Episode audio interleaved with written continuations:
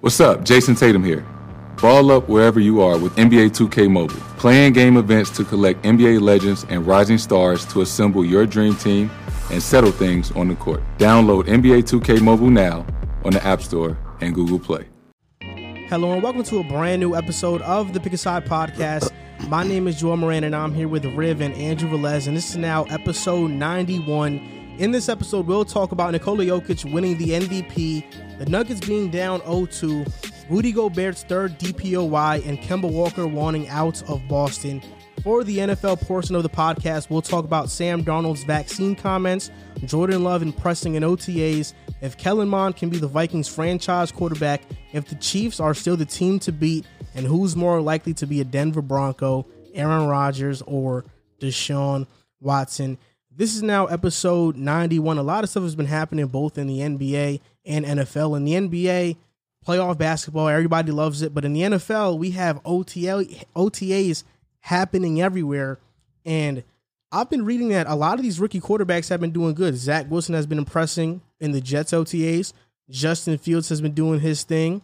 Um, you got Mac Jones impressing the Patriots. Trevor Lawrence, though, I heard Trevor Lawrence had two interceptions in OTAs. Wow. One was a pick six, so he was struggling a bit. But for the most part, everybody's doing good. And haven't had you on the show in a while. As you know, how Listen. how has everything been? I'm doing all right. Can't complain. I, I love being on the show. Happy to be here. Let's have a good show. Let's do it. You know, I've been watching the Game of Thrones recently. I just started Oh, yeah? watching it. Have you ever watched it? Of course. Come Okay. on. Phenomenal You finished show. it? Gosh. Yo, I Yo, saw, I you saw, watched it too? Phenomenal I saw you show. tweeted, like, why did no one tell me that Game of Thrones is this good? And but you know for a fact, a- at least everyone told you that the, ge- that the show is Probably amazing. definitely seen. I it. see. I seen the tweets of it, but back then, I mean, because Game of Thrones was really popping during high school, Facts. and when I was in high school, that was like a couple years ago. HBO, those streaming softwares, those streaming platforms, they was bread. Yeah, they it were was like chicken. That's fifteen. facts. It was like fifteen a month.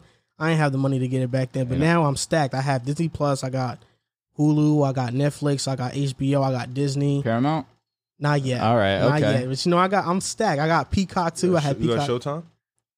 nah, I don't have Showtime. Star, watch- stars Because just watch Showtime Power, is right? Showtime is type whack. You should watch The Shy. Watch, uh, yeah, Showtime Low-Key is The whack. shop. The Shy. Oh, shy. I have heard that, that the show is good. Great show. Where is it? It's on Showtime. Mm-hmm. Showtime. Yeah, I mean it's probably on YouTube TV though. Oh, okay. Definitely Okay. probably on YouTube TV. Now, but yeah, I was watching the Game of Thrones, and oh my gosh, this show It's is crazy. Season one's nuts, It's bro. ridiculous. Season one's Season one crazy. gets you in tune for real. is ridiculous. What episode are you in so I don't say anything crazy? Season two, episode just finished episode Oh, two. so Oh, you, so saw, you're- you're in you tune. saw Ned. They, Yes, how I they saw did my it. boy Oh Ned. my God, But they treated him with disrespect. I ain't like that. I ain't like That's that. what I knew the show was different. Bro, Joffrey is such a He's such a annoying. douche. Yeah, nah, I hate him. My cousin and I were talking about it. We were like, "Yo, bro, like So you- he's such he's such a dork. Like he can't fight. He just be trying to act. But like think about it. If you were 14 and you were the king of everyone, you know what I mean? But the way Like, he you act, would I act mean, so out. you've seen the the the aura a little bit of Jon Snow, like his his energy, his vibe. You see what he on. Yeah. he's it's gonna get nasty. I can't lie. He's, Nah, this show's crazy, bro. him I'm and his telling you. brothers. I'm mad they. Uh, never mind. God, do your thing. I ain't. You haven't seen anything yet. I, it's gonna get better. now, yeah, I, I've been when I- I've been watching it. you and- almost tweaked. I almost did. I almost my told him. cousin my cousin watched the show already and we just like go back and forth and we just you know say catchphrases Uh-huh. and like uh the lannisters are like the lannisters always pay back their debts it's yo bro those catchphrases are funny as hell I hate bro. the Lannisters, bro. Nah, I, I like them all. I They're- can't First even of all, lie. they're weird. They're like hillbillies. Nah, they are. They're They're nasty. definitely weird, but they make the show the show. Yeah. yeah it's a great show But Yeah. now we're gonna get into another great show Let's the do pick it. aside podcast Amen. episode 91 to start off the show we're gonna talk about nikola jokic winning the mvp He averaged 26, 11, and 8 in the regular season. He shot 57% from the field, 38% from the three, close to 39%. He was top five in total points, rebounds, and assists, and he's the lowest draft pick ever to win MVP at the 41st pick. He got drafted during a Taco Bell commercial, and he's the first MVP to play every game since Kobe Bryant in 2008. And a fun fact Kobe Bryant challenged him in 2019 to win the MVP. Two years later, he won it. And MVP first place votes Jokic got 91, Curry got five, CP3 had two, Embiid had one, Derrick Rose had Giannis one. had one, and Derrick Rose had one. Yes. Didn't he have the fan vote, something like that? I think I'm gonna call I'm gonna call BS on that Okay. because I don't think like what's the fan vote? It's our votes, right? Mm-hmm. I, didn't know we voted for. MVP. I didn't know either. because I doubt that fans voted Derrick Rose in. Like based on the reactions of everybody on Twitter and social media when Derrick Rose got voted for MVP, they were like, "Who voted for him?" Like Yeah. I don't think it was the fans. You'd be surprised though. It is that one guy that votes. Randall not getting one vote is nuts. He should have got Rose better. overruled over Randall. He Who was should- I better? mean, D. he should Rose have got better. over Rose. Oh, and the playoffs, no doubt. But before we started the show, you talked about how you thought Embiid should have been the MVP. I do think So, so. I want to start off with you and Okay. why you you know why you Okay. think that. Well, first off, our, so we're just gonna ignore the question right now, whether it was overlooked or not, or 'cause we're gonna just start go with right- you. All right, you yeah, know what, because fine. if you because in my opinion, I think he was unanimously the MVP. Like I wouldn't, he was the MVP for me, and I think he had his season has been overlooked, which is the question. And I think you're doing the overlooking right now. Okay. So I want to I want to know why you feel Embiid should have won over Jokic. So I just think Embiid was the best player in the NBA this season. It's unfortunate that he missed time because if he didn't miss any time, he was definitely winning the MVP. Especially if you look at last season to this season, he showed vast improvements on everything. Defensively, he was way better. I'm not even going to talk about offensively because we know his game offensively. He can do whatever he wants with the basketball. One thing I will say is why I think Jokic deserved the MVP over him because he had he played all 72.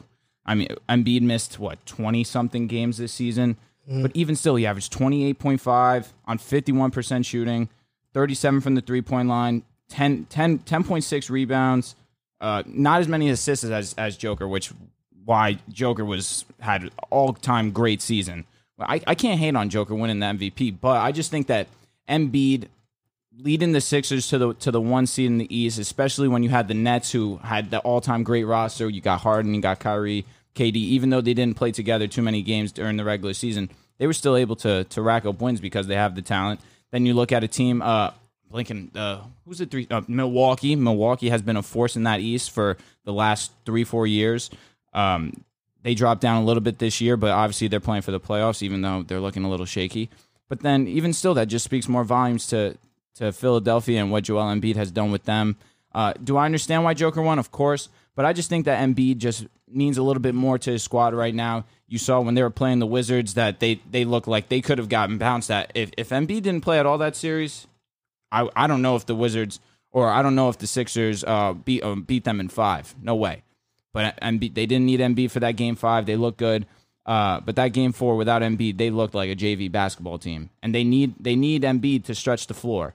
Uh, of course, Joker probably means the exact same to to his squad, but his defense is nowhere near Embiid's, and I feel like that's what separates them a little bit. But Joker, of course, gets the edge since he can pass the ball like like Chris Paul.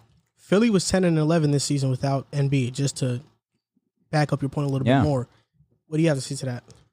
Um, you know, looking at just the raw stats, I had to go ahead and just look up Embiid stats real quick. If you just look at the raw stats, you know, not advanced stats, obviously you can make the case for Embiid being better than the Joker this season. But I think just from a consistent standpoint, there was no way the Joker wasn't going to win the MVP. I think him being healthy all year while the team was dealing with a lot of injuries, especially down the stretch when Murray went down, they got Aaron Gordon. They didn't know what that was going to be like.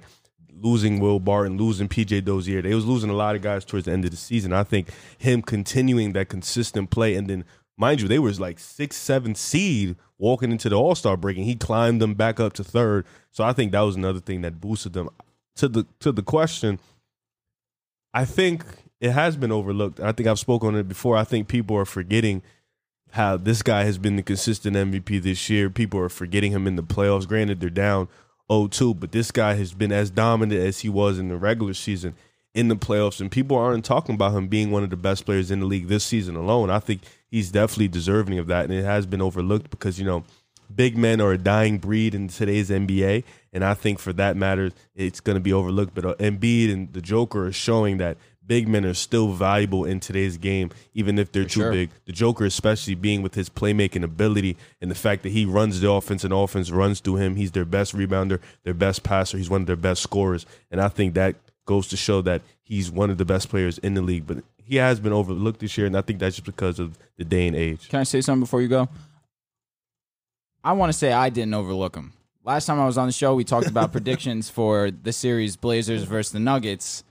I had the Nuggets. Both did. you guys took the I Blazers. feel like Yeah, I we knew did, you we wanted to did. say that. both you guys took the Blazers, and Joker ate all series long. That's true. I feel like I I did, I don't, I'm not overlooking him. I just think that Embiid was the better player this year, but because he had the longevity of playing all 72, of course you got to give it to to Jokic. Yeah, I mean you're right. If if Embiid would have played the full season, being the first seed, I think this MVP race would have been way closer. It might have been Embiid 60 votes, Jokic like 40. Would have been very close, but those games did cost Embiid. I'll say this: Jokic has shown to be one of the best players in the NBA. I think right now he could he could have a solid argument for being top five. The reason why I think his season was overlooked is because at every stop and turn, even throughout his entire season, the media kept trying to prop up a new MVP candidate. We had Chris Paul at one point. We had Julius Randle at one point.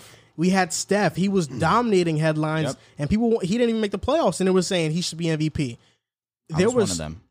there Oh, was God. at every stop and turn, Jokic season was getting overlooked because they kept trying to make somebody else the MVP, some try to crown somebody else. And that's why I think it was overlooked. And when they got that first round matchup versus the Blazers, I kind of was worried because he is the MVP. If he loses in the first round, we know what the narrative around that is going to be. course. But he averaged 33, 10, and 5 in the first round. And the Blazers should have won, if Mm-hmm. we're being honest, because in terms of just talent alone, I think the Blazers had more. Their backcourt should have outproduced Denver's backcourt way more. Well, but Dame also, yeah, Austin Rivers, Yeah, CJ, Compazzo, Where did he? Morris, they all put in their part. And now we see them versus Phoenix. They're coming back down to earth. Yep. They're not playing that well. So that's why I thought Portland was going to win in seven. I thought it was going to be a close series. But for Jokic to get out that first round, I think kind of even solidified his MVP case even more. And everybody's talking about Luca having these great performances against the Clippers, but Jokic was having a great performance against the Blazers every single game, and nobody is posting him as much as they're posting Luca. Yeah, that, that's. I think that was one of the things that we talked about it last week. Me, you, and JC. I, I- I felt like people were on the media hyping up Luca. Granted, he was destroying the Clippers, but you know, there's another guy out there who's destroying Portland as well. You know, the Joker every night showed up for his team, whether his team showed up or not, and he completely dominated the Portland Trailblazers. I was one of those people that thought you know Dame was going to carry them out the series, but I And think Dame got more love, if we're being Yeah, honest, in Dame terms of was- media attention in that series than Jokic. Oh, I mean, he was hitting those uh, that Yeah. one game that he what did he have 12 threes. He had like had 50, 50 points. points. yes. something they ridiculous, lost. man. They did lose, but not not because of Dame. No way. I think it was at home too that they lost. But one, yeah, they no, I was did. on the road. Was it on the road? I think it was on the road. Wasn't that it game was, I think it was. Yeah, I five? think it was too. I think it was, on the too. road. Yeah. Yeah, but it's one 50 thing in I'll say Denver. uh, about the Luca getting more more coverage than Jokic is they're playing the Clippers. The Clippers are were easily expected to win that series. Yeah. Nuggets Blazers.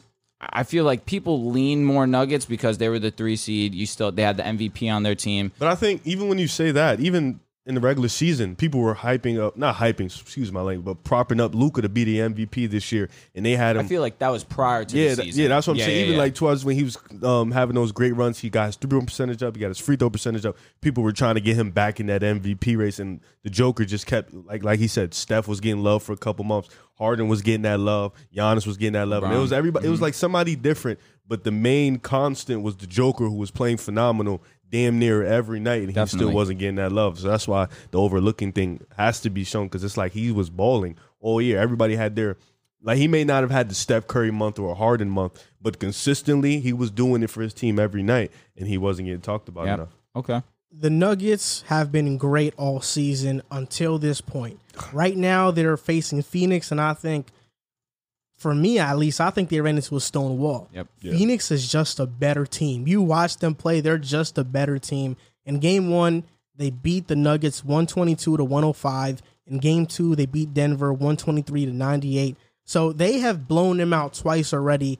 Now these next two games are going to be in Denver. We've seen this story before from the Nuggets, though, that they go down in series, then they rally back, but this time they don't have Jamal Murray. Yeah. And when we were talking about the Portland versus Denver series just for a little bit right before uh, we did this topic, is that Morris, Rivers, and Compazzo all did their part to make up for Jamal Murray's loss. But you look at in this series, I mean, they've been awful. Compazzo's averaging eight and a half points per game, shooting 37% from the field.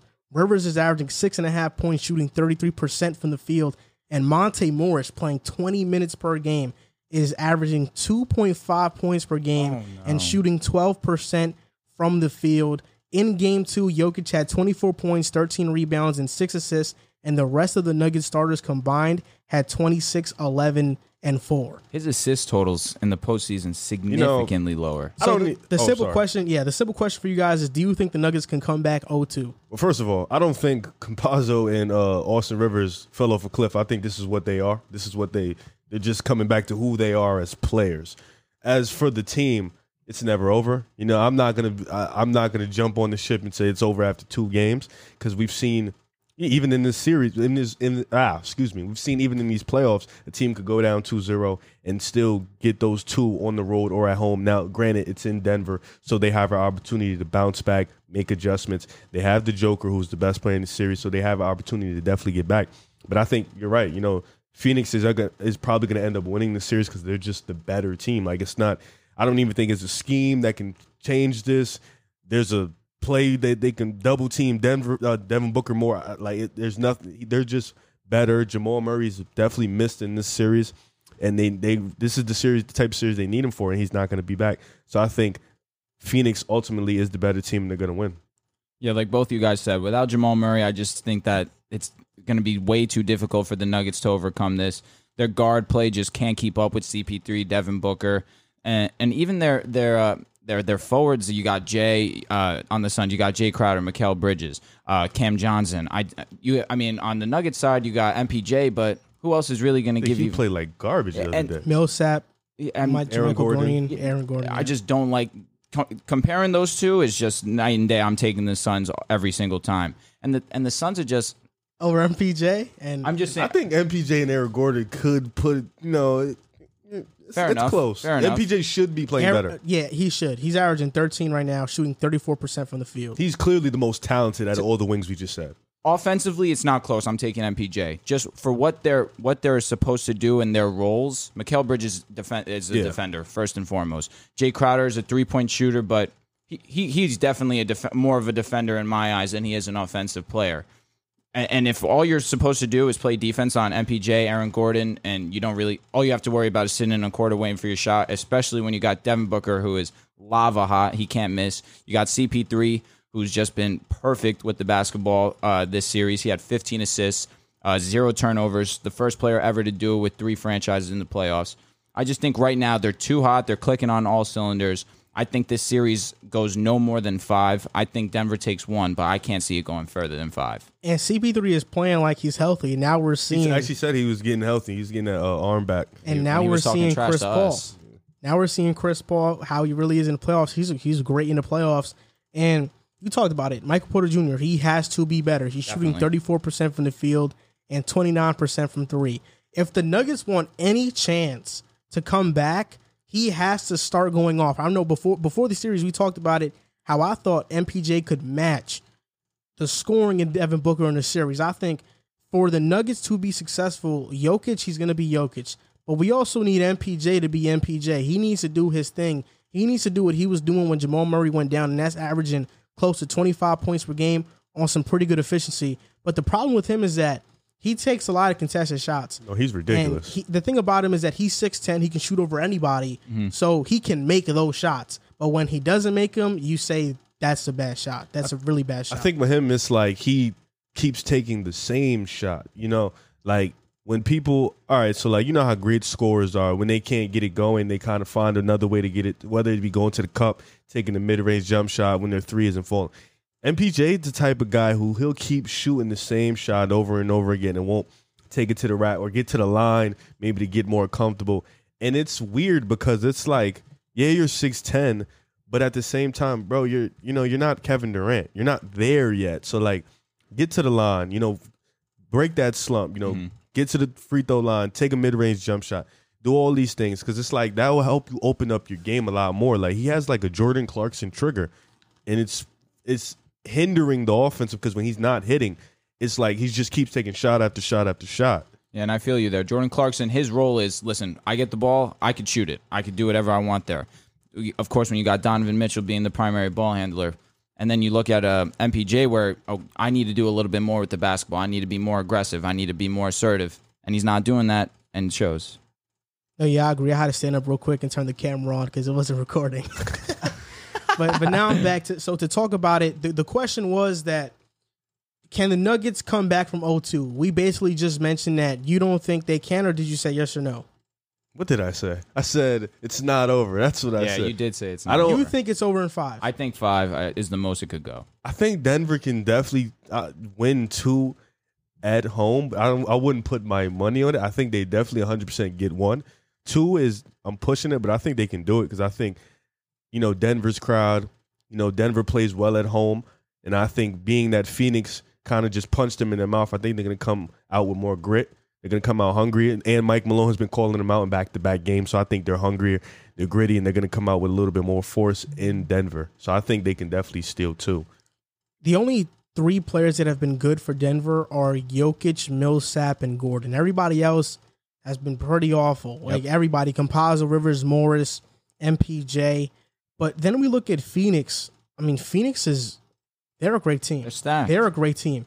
Aiton, Paul, Bridges, and Booker have all been averaging 15 plus points per game. Crowder, Payne, and Craig have been good. I mean, Cameron Payne coming off the bench is outplaying Composo, Rivers, and Morris. Yeah. Like, he's been really excellent for them, and they're shooting 43% from the three as a team. you can't lose when you're shooting 43. And percent you mentioned that Chris Paul is the first player with 15 points, 15 assists I think he did it- in a playoff game since What was it, Chris 12? Paul in Yeah. 2014. And zero- 14. zero What was the first one? turnovers. In 08? Yes, and he was the first player to do it since Chris Paul in 08, so he has all three times. Shout out to the 15 point points, guard. 15 That's sick. assists. That's sick. But I, I've been looking on Twitter that uh, this comparison of the Suns team, they compare the Suns team to the 2018 Houston Rockets. Chris Paul is Chris Paul, obviously. Devin Booker is not James Harden, but he's he's still an elite scorer. Mikel Bridges, I think, is a better version of Trevor Ariza. Yep. Uh, Jay Crowder versus PG Tucker. Who are you taking? Because I posted a TikTok on this subject, and I said Jay Crowder is better than Tucker, and a lot of people people commented and said no, Tucker is better than Crowder. So who are you taking? This version of Jay Crowder or 2018 PJ Tucker? I'm taking 2018 PJ Tucker. I feel like I'm taking 2018 PJ Tucker too, just because he was such like- Defensive dog. he I was gotta take him. unbelievable on defense, and he was like he's he is an amazing three uh, corner three point shooter.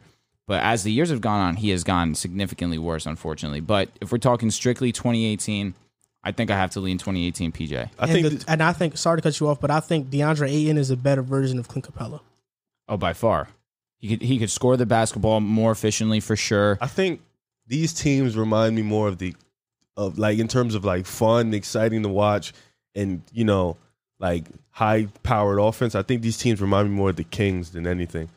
With Mike Bibby, Chris Webber, Peja Stojakovic. I think in terms of like fun, flow, free spiriting, and teams that are just like underdogs, but they were one of the best teams in the league, but you still felt like they were an underdog. I think that's those are the teams that the Suns remind me of. Like those teams that gave the Lakers fits. They should have beat the Lakers, but those young Kings teams, I think Phoenix definitely reminds me of them more. Yeah, that's true. I think Phoenix play style is not similar to 2018 Houston. No. But I think their personnel is. And Chris Paul, after he left Houston, there were multiple reports that he was he used to get into arguments with Mike D'Antoni and James Harden about the lack of ball movement. But now in Phoenix, him being close with Monty Williams, he's able to give his input on what he wants the offense to be. And Phoenix is one of the best teams at moving the ball in the entire league. I And the mean, f- everybody touches the, The ball. fact that Devin Booker even took the back seat to that as a leader, you know, being the fact that this has been his team, he's been their leading scorer, taking the back seat and deciding, listen, I'm, we're going to follow you. You're going to be the leader, and we're going to flow with whatever offense you want to run. We're going to run it through you, and I think that's been impressive too. Because when everybody buys in, you see the result. For sure. For sure. You're looking like the Nets when Kyrie realized, you know what, I'm a shooting guard. Um, James Harden is the point guard of the squad.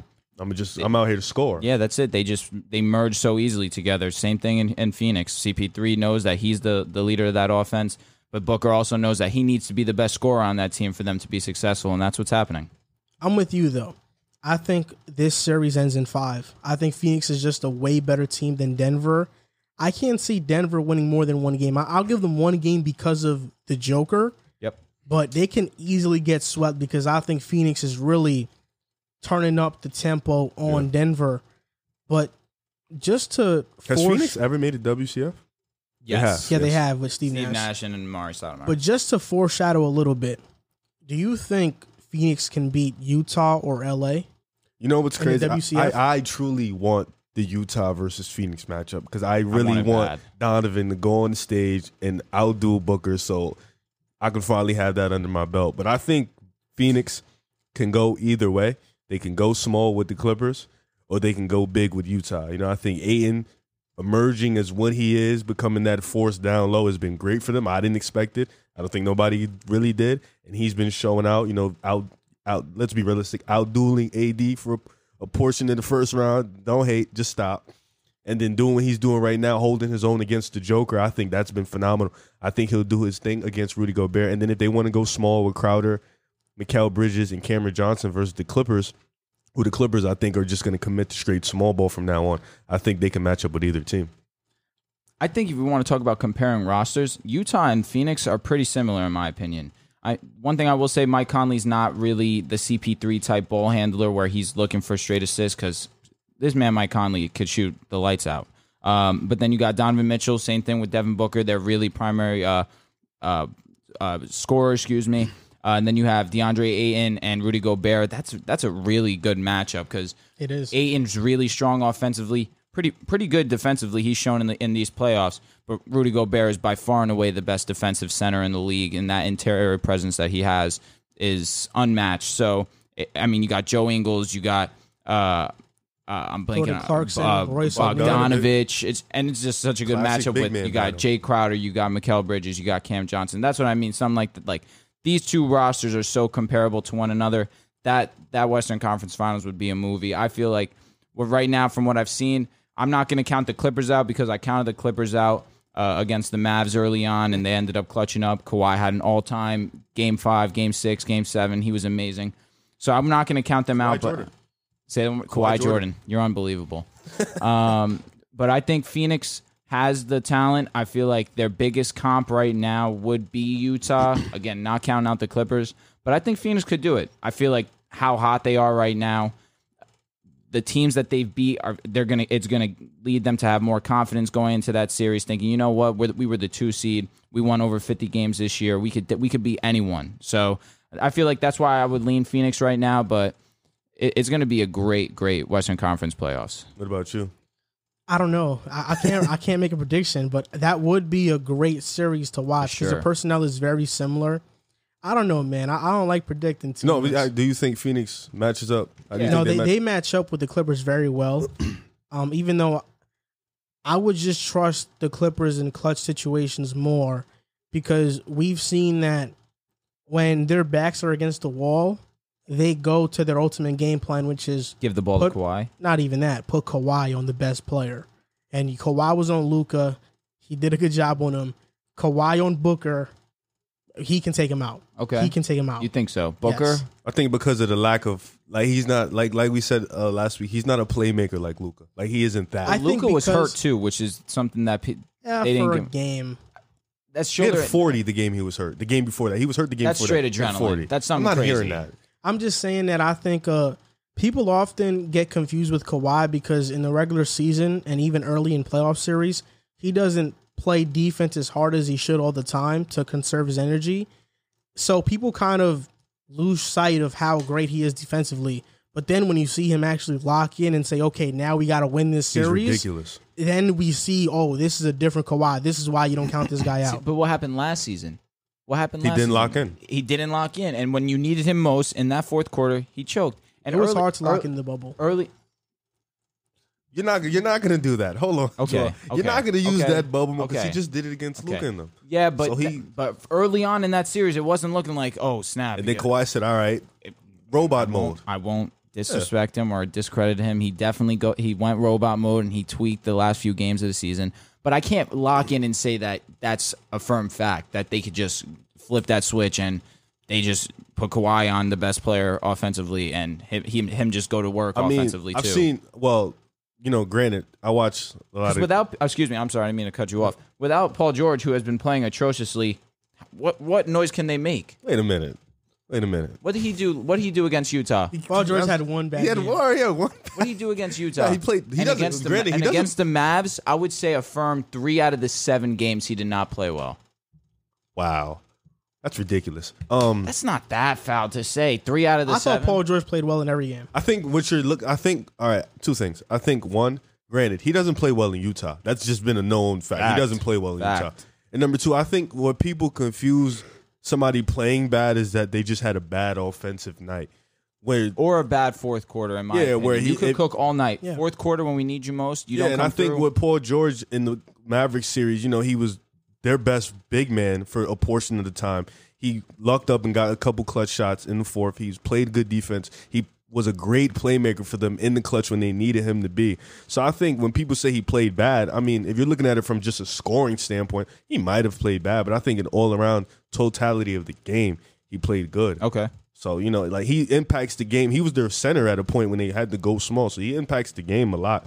It's just like you know, the first game in Utah, he didn't look up, but like Joel said, we seen their their Kawhi is like used as a last minute result. Like they used Paul George at first, Batum at first, Morris at first, and when those three guys are stopped, Kawhi is used at a last minute time when you really need him, and you see like even him, he turns on a different switch, scoring, and like he j- really shows you that he's the best two way player in the league when he needs to be. So like Phoenix being what they are and Devin Booker being what he is, it's gonna be tough, but I think like matchup wise, you know, they have the two guys that can guard Chris Paul and Devin Booker. It's just gonna be tough. It's like you look at. Um, go ahead, bro. Oh, you go, you go, you go. Because I was looking at to to make sure I wasn't going crazy about Paul George against the Mavs. In 38 minutes, 15 points. In 24 minutes, 15 points. 24 points, 28 points, 26 points. That's pretty good. I'm not going to disrespect. That's a really solid stat line. But it's like you- 15 points as the number two. Again, that's not going to cut it, especially against a red hot Phoenix team and Utah, who's been the best team in No, basketball. Oh, I agree. He has Word. to definitely step up this series. They, Off, they really need offensively, him. they Yeah. need him. a trending topic on Twitter was Rudy Gobert because he won his third defensive player of the year and he won it over Draymond Green and Ben Simmons.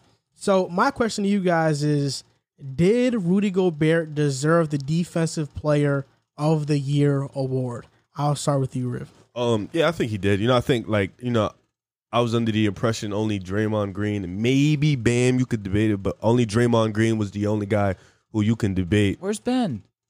I'll get to that in a minute. Can I go? Wow, all right, I'm sorry. I think only Draymond Green was the only Caught me off guy guard. you can uh, really debate it because when Draymond Green got back early in the season, their defense became a top five defense in the NBA, and then throughout the course of the season, they ended up being a top ten defense. You could see with Draymond, his instincts. You know, he can stop a three man weave, he can stop a two on one fast break. Like he's just a different force.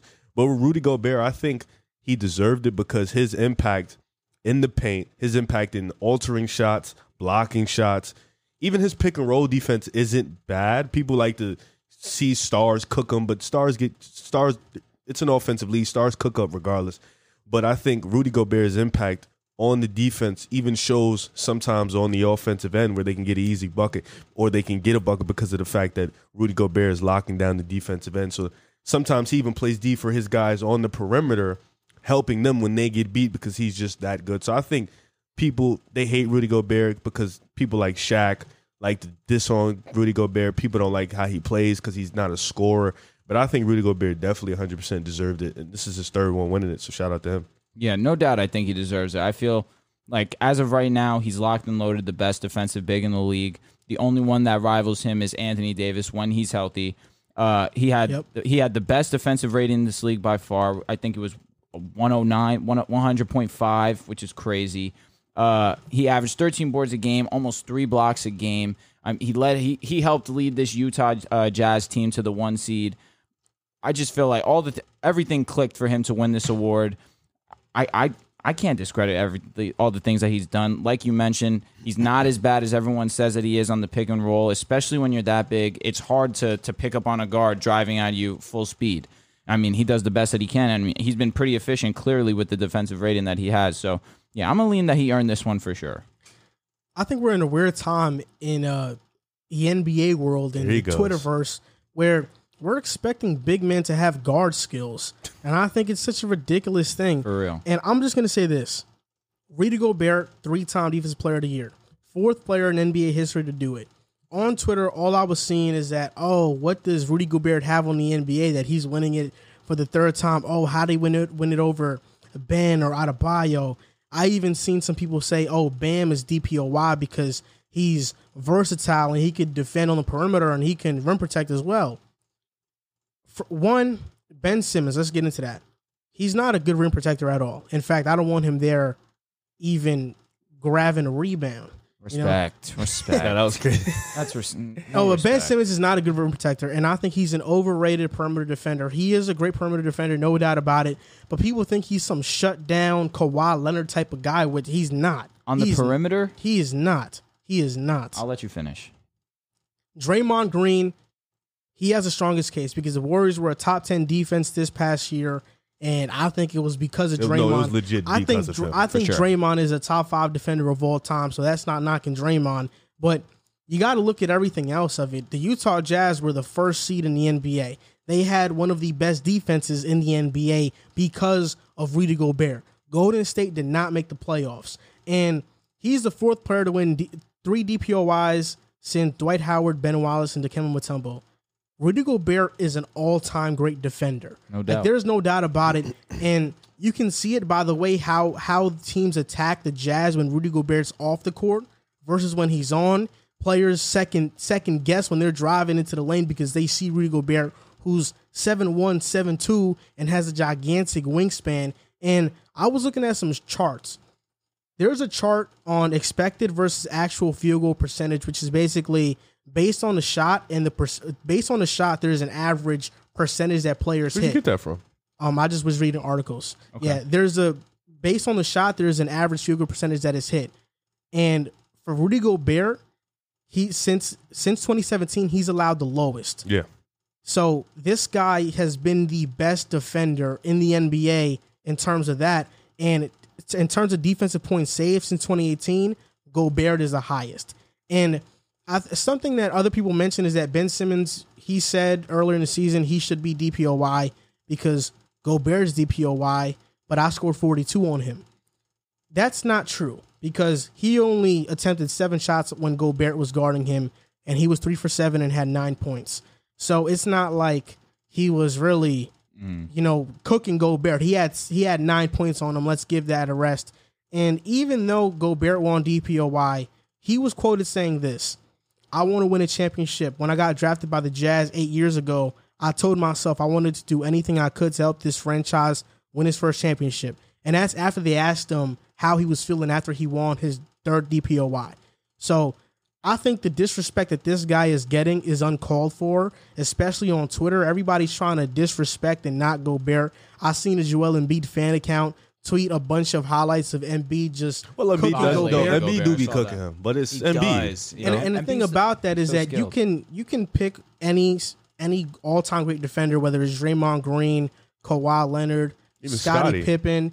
MJ. I mean, how many how many possessions do LeBron, they Kobe. guard? How many possessions have they guarded throughout their careers? You can definitely make a five to ten minute highlight clip of them extreme uh, getting scored on. You can make a 10 minute clip of LeBron getting cooked That's a by fact. Melo. Doesn't mean he's not a great defender. Danny, Danny, uh, Danny Granger made LeBron fall. It's Yeah, like it's- anything can happen on any given night. Brandon Jennings, Joe made Dumars Curry used to fall. give MJ fits. Like, come on. Yeah, like, it's facts. like, you know, it, people have their day. I think just people don't like Rudy Gobert. You know, I think people are still holding on to that COVID thing that Rudy Gobert did.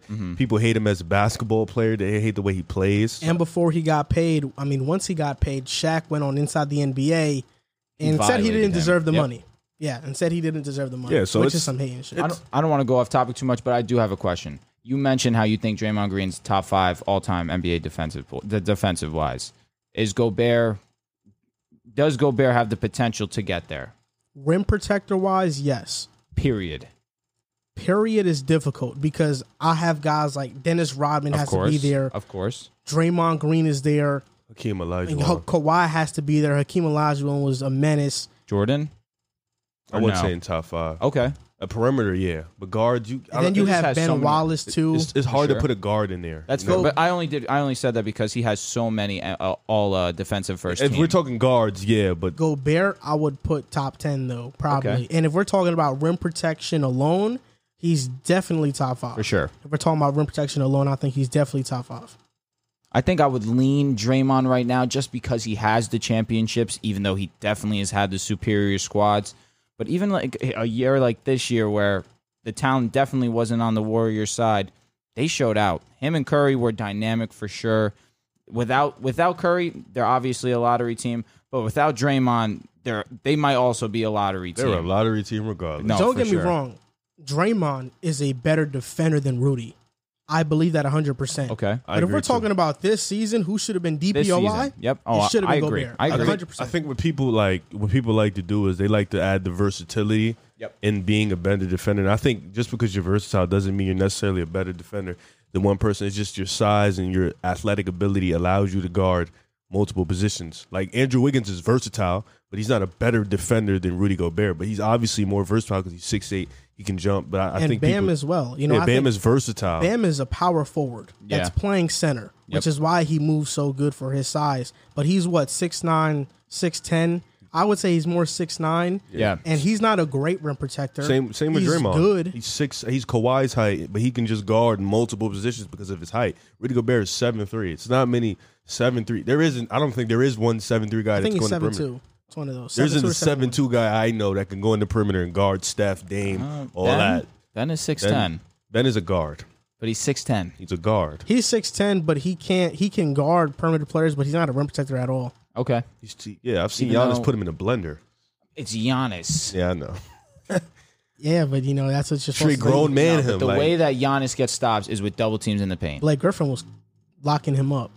There's still help on the backside too, regardless. I mean, That- Giannis that is a being great said- rim protector. Of course. I mean, Giannis was settling for jump shots versus Blake. He Which didn't makes want no any sense. parts. Which No, when makes he no sees sense. Ben, he sees food. yep. He think sees that? no, he sees immediate food. But then when he sees Embiid, he gets scared. Yeah, I mean, Yeah. Embiid's a big guy, That's bro. what I'm with you. I'm with you. I think I I think Embiid, you know, he'll do that to anybody.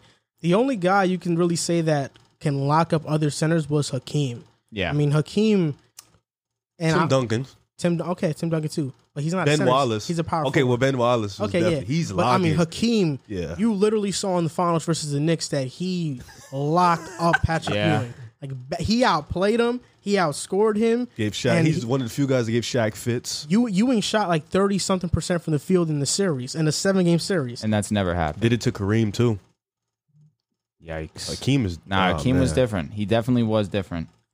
Now we're going to talk about Kemba Walker. He wants out of the Boston Celtics. He doesn't want to play for their organization anymore. It was mutual. And I, I've seen I've seen a couple of takes on this.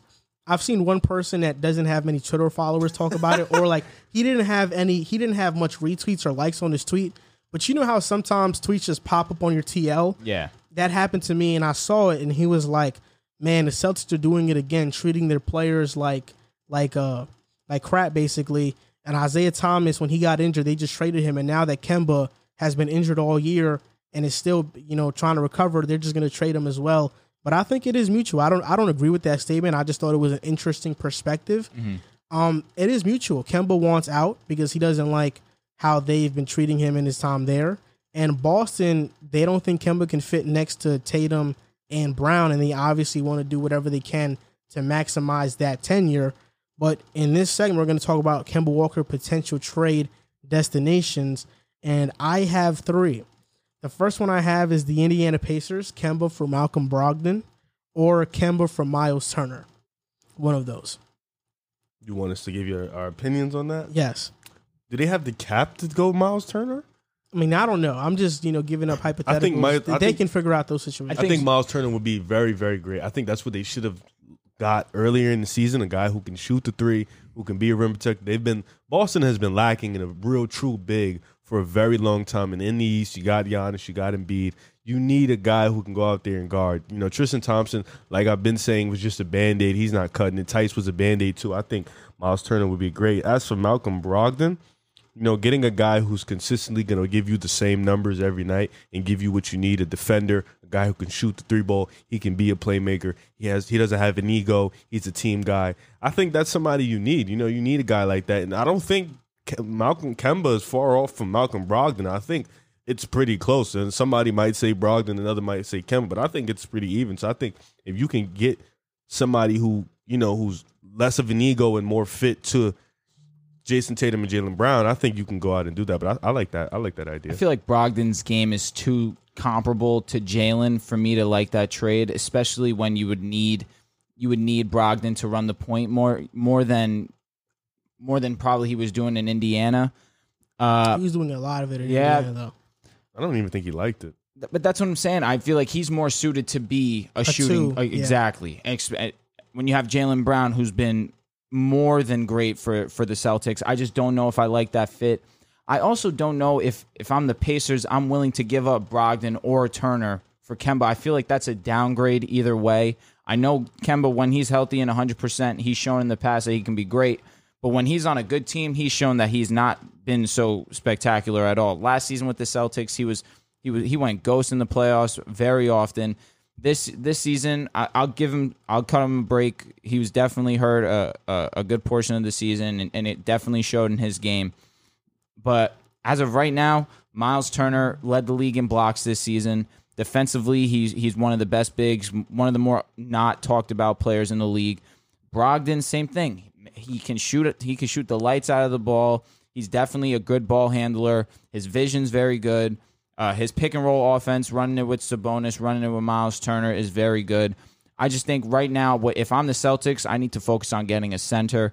And I don't know if I, I'm sure that they could work out a trade for Miles Turner, but if I'm the Pacers, I don't look at that as an upgrade. It's, I know I know you have Sabonis, and you're thinking, you know what, our interior is going to be okay, especially because Sabonis could do so many things on the court. But then you you lose a shot blocker like Miles Turner, you're going to feel it. I mean, they saw it when when Miles Turner went out earlier this season. They started losing games because they don't have that that defense that that they're so used to. And uh, you look at Sabonis, who definitely is is more better on the offensive side of the ball, could pass the ball similar to Jokic.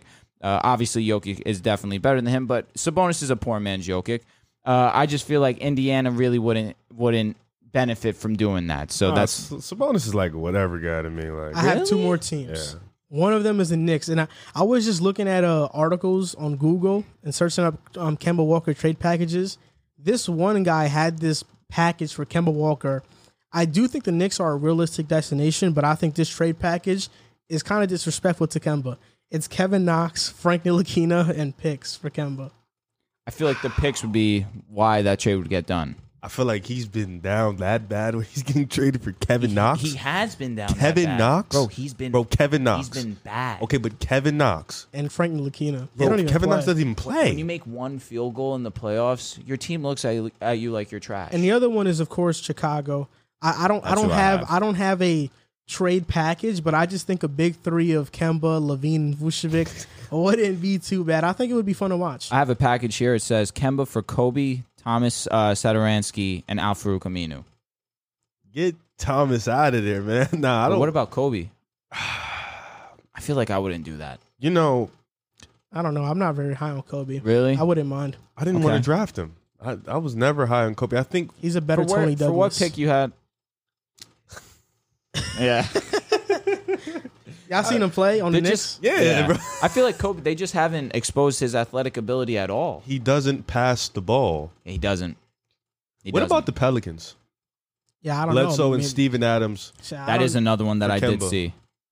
Oh, that's not too bad. Yeah, no. Honestly, I would just take Steven Adams. I wouldn't even take uh, Bledsoe. I feel like Bledsoe would fit nicely. Defensively, they I did- think they that's I need think that was good for defense. cap purposes. You got to get another guy, But I in there, think Steven Adams is getting paid pretty good. like twenty. Another package. I Kemba's ha- at thirty six. Oh, Ooh, that is a lot. Uh, another package I have here is Kemba and a first for Christian Wood and Eric Gordon. What the? yeah. I don't think wouldn't Houston accept does that. No way. Houston Woods is definitely But part of their plan. I think that if if Houston asked for more first round picks, this is a really good trade for the Celtics. But Boston's first round picks are invaluable because there'll be a playoff team every year. fair enough. But L.A. same thing. They offered like seven. But you gave him Both of them. Lonzo, Brandon Ingram. You gave True. him young talent. But what would about you the want- Clippers? Where would you want Kemba to go to? I want to see him go to Chicago. That's me You personally. make me so mad. if he if he went to Chicago, I feel like that'd be a good fit. they I'm- should be I'm a sorry, playoff bro. team if Levine is a winning player. You got you'd have Kemba, you'd have Levine and Vucevic. You Uh, You got got- healthy Lori. we have Pat Ka- Kawhi, bro. Like Pat Leonard. He's different. I don't know. Kemba. I mean, Kemba, Le- Kemba, Levine, Patrick Williams. If y'all resign Markkinen You and have to resign Vucevic. Markin. You have That's to not. resign That's not. him. That's not a bad team. a big lineup. That's a really good team. Wendell Carter, if he can stay healthy too, He's like we were gone. talking about. Yeah, you think so? He's traded. Like, Oh, t- oh my God. Yo, I, for- I dead forgot he went to Orlando. I dead forgot he went to Orlando. They That got was your Daniel- response, They though. got Yeah. Daniel Tice. That's a fact. Yeah. Ah, you're right. Yeah. I don't hate that either. I mean, he was pretty good defensively. Who? Tice. Oh, Tice. Yeah, he's a good backup big. I Uh, forgot that Carter It's got like, traded. what Kemba am I getting though? Like, what Kemba are we getting? I think you're getting a good Kemba. Because I don't Kemba's think Kemba's injury-prone. trash. I He's just also think he's injury not prone too. trash. Kemba out of the spotlight is going to be successful. He gets hurt a lot too. That's another I thing. feel like this was the first season that we really saw the injuries take a, a he toll on played him. seven more games last year. He played 51 in 2019 and 43 this year. So the injuries are there. Yep. I don't think Kemba's trash though. I don't. I, I still think he can put up 20 a game. Do you think he's great? What though? No, he's he's right under it. What is he? Is- Is he a top 15 point guard in the league? Top 15. I have to say yes. I think yes, I he could is. probably name God. if you can name 15, I'll give you like $5. like, that'd be insane. I think I could do it. Okay, Trey Young, Okay. Steph, Dame, That's what three. Three.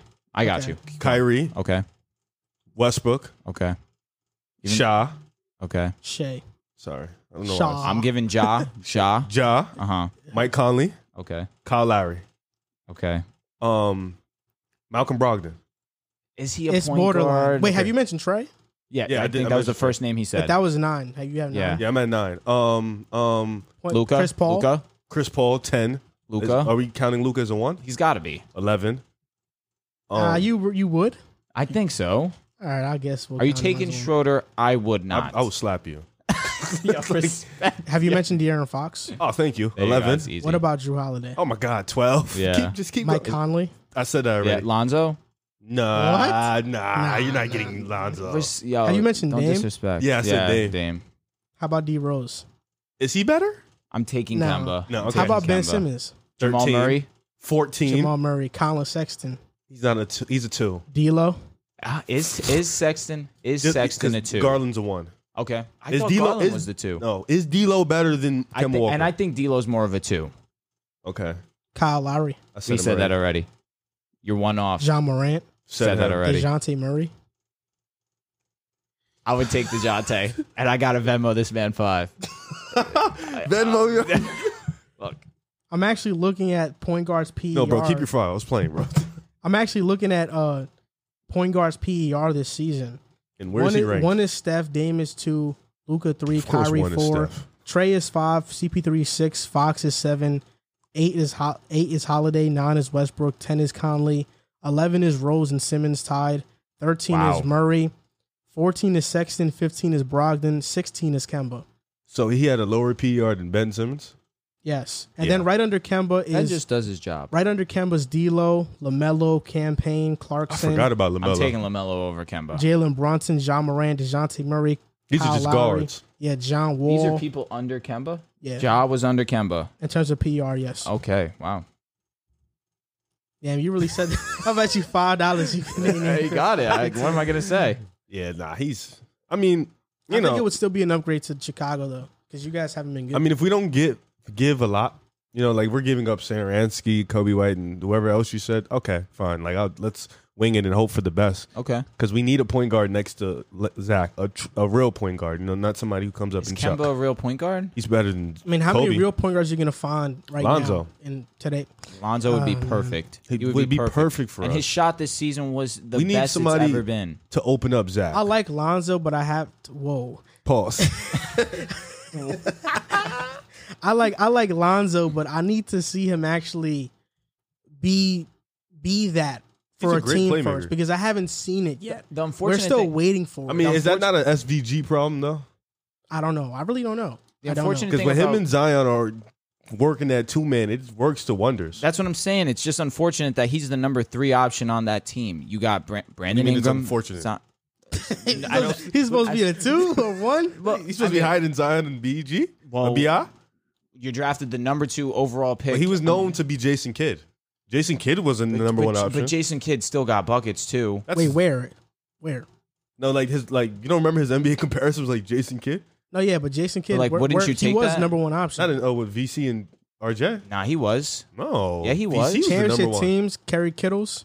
Oh, I'm not talking about that team. I'm talking about. But those teams were the most successful. well, I mean, yeah, but they didn't have another guy. Like, But K- even, K- you're but going to be even Kerry as- Kittle's number even one. as a number two option on the Mavericks, kid. I'm saying JT was definitely the number two option.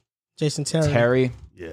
I'm Okay, just saying, when scorers are in front of him, J, Okay. J, Kidd, J Kidd takes the back seat. Lonzo has to take the back seat. but as a number three option, he still shot over forty percent this year from three point percentage. oh, okay. It's- Shoot me numbers. uh, forty percent. That's ca- uh, as as everyone who claims that Lonzo can't shoot at all, shooting over forty is amazing. I mean, he's got better at His passing is amazing. His defense is amazing. If he just got more opportunities to, it. Talking to to score him, the he's basketball, one who said, Let's I'm relax. talking to I- both of you. I, am just gonna. I'm, I want to wait and see it before I'm because with I you. know I I'm know just saying Lon, I that- know Lonzo's a good player, but I think wait and see, we- it's year four. I think we overrate his impact. Like, oh, if he goes to Chicago, you're gonna change. I'm gonna- I don't can't see agree. that. I don't. can't I agree. don't see that. I mean, I just want to let you guys know and the audience listening that I'm gonna clickbait the hell out of this segment. I'm, I'm, I'm gonna, I'm gonna, I'm gonna. You know what? I'm gonna clickbait and be like, Andrew, Andrew gives Red five dollars if he names Kemba, if he names 15 point guys better than Kemba Walker. That's exactly what I'm gonna name. make it. it hundred. People will click it more. He has hundred dollars. hundred dollars. People will click it.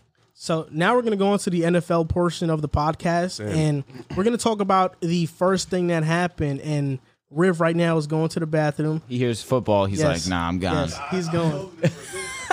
so we're going to talk about Sam Darnold and the comments that he made right now. OTAs are going on in football, and Sam Darnold has not been vaccinated yet. And there was a quote that came out. I think a media member asked him if he's been vaccinated, and he answered back with, "There's a ton of different things that go into it. I'm gonna re- I'm gonna evaluate that on my own and make the best decision that I feel is the best for myself." And that quote went out on Twitter. Everybody, he was trending for a while. Twitter was making jokes about his motto incident, saying that, oh, look, this guy doesn't want to get vaccinated. It's not like he was taken out of football for another disease Yeah, before. for real. They made jokes. And then this guy on Twitter, his name is Adam Fromo. Fromo, I'm, I hope I'm pronouncing his name right.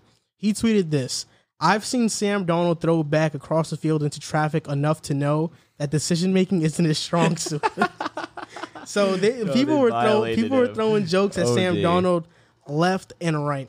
So I just want to get your opinion on Sam Donald's vaccination comments. How you feel about it? Do you feel like it warranted him getting trended on Twitter and becoming this laughing stock? Well, first and foremost, I'm I'm personally just not a fan of talking politics, and unfortunately, people have turned COVID into a political thing. That being said, I am vaccinated, and to Sam Darnold's defense, you're allowed whatever opinion you want. You if you want an opinion, if you have a, a, a true feeling in your head, you could listen. He's a he's a grown man. He's allowed to think the way he thinks. That being said, it's people like Sam Darnold that, for me personally, I mean, I got the vaccine because I want I want to go back to to normal society, how we were before COVID ever happened. And me personally, I think that the vaccine is the best way to do that. And with people like uh, Sam Darnold, it's going to be harder to do so, especially because p- these uh, no, ma- you know, you, we're not, it, we're not, sup- we don't have to wear our mask anymore if you have the vaccine. But people take it as, oh, we don't have to wear the mask, period. And the, the people who have not gotten vaccinated are not wearing their mask regardless. So Because you can't check that. Exactly. It, I think that it's the honor code, honor system right now. You just say, "Yeah, I'm, I'm vaccinated," and they're they're gonna believe you. But I feel like Sam Darnold, especially as a young kid or a young kid in the NFL, Young age. man, yeah, he's dead older. no, He's like 24. that's my age. He's he's he's right there. I'm 23. he's a young a young buck in the NFL compared to the his peers. C- c- come on, I- Young come on. bucko. Yeah, he's a young buck. That's a fact. Uh, I feel like you'd be setting a good example, especially when you've already had your woes in the NFL. To come out and say something like this when you know that it's a hot topic and you're going to get backlash regardless, I just feel like it, he would have been better off saying nothing in this situation. But again, he's entitled to his opinion. I'm not a hater on anything that he says, but me personally, go get vaccinated. I, I was I was uh, waiting to talk about this topic because I was talking talking about it with my dad uh, yesterday, and when I saw Donald get trending, I was like, oh man, what is he trending for now? Because he's been trending for a while and, and different situations. When mono happened, seeing ghosts happened. I mean, this guy has been through a lot of adversity in doubt. his Oh, Ghost very is young crazy. career, which is why I don't think he'll revive it. But this is what I want to say about Sam Donald not getting vaccinated. just to start it off, I am vaccinated. I got my first dose. My second dose is coming up in a little bit. But like I have no problem with Sam Donald saying that he's not gonna get the vaccine. And it's not even that he didn't say he wasn't gonna get it. He said he's gonna make the best decision Yep. for himself. It's not like he went out and said COVID is is a hoax hoax. or something like that, yeah. It's not like he MPJ'd it. I mean, MPJ literally said that they, they want to do some population control on us. He literally, like, MPJ was different. Sam Donald gave a political answer. For Sure. Sure. I'm gonna I'm gonna make the best decision for myself. That's not a yes. That's not a no. Yep. That's a it's my decision. And I feel like people are entitled to their decision. And of course, the vaccine to this point has been known to be the quickest way to go back to normal in society. But at the same time, let's say if you don't get it, Riff, do I care? I don't because I have it. And the reason why I don't care is because if you're not vaccinated, but I am, I don't really care that you're not vaccinated because I'm protected. Yep. That's like if you know you you, you having sex and you Yo, yo, got yo, yo, and we you get got it. yes. I don't care. I don't care. if- your thought. I don't care if you're going raw. If I'm wearing a condom, I know I'm protected. I know. I know nothing's This coming out. sounds crazy. You gotta stop. No, you gotta stop. But I'm just saying. I just think it's Sam Darnold's own decision, and if you don't get vaccinated, you face. Bro, do you not know what you just said? I know what I just said.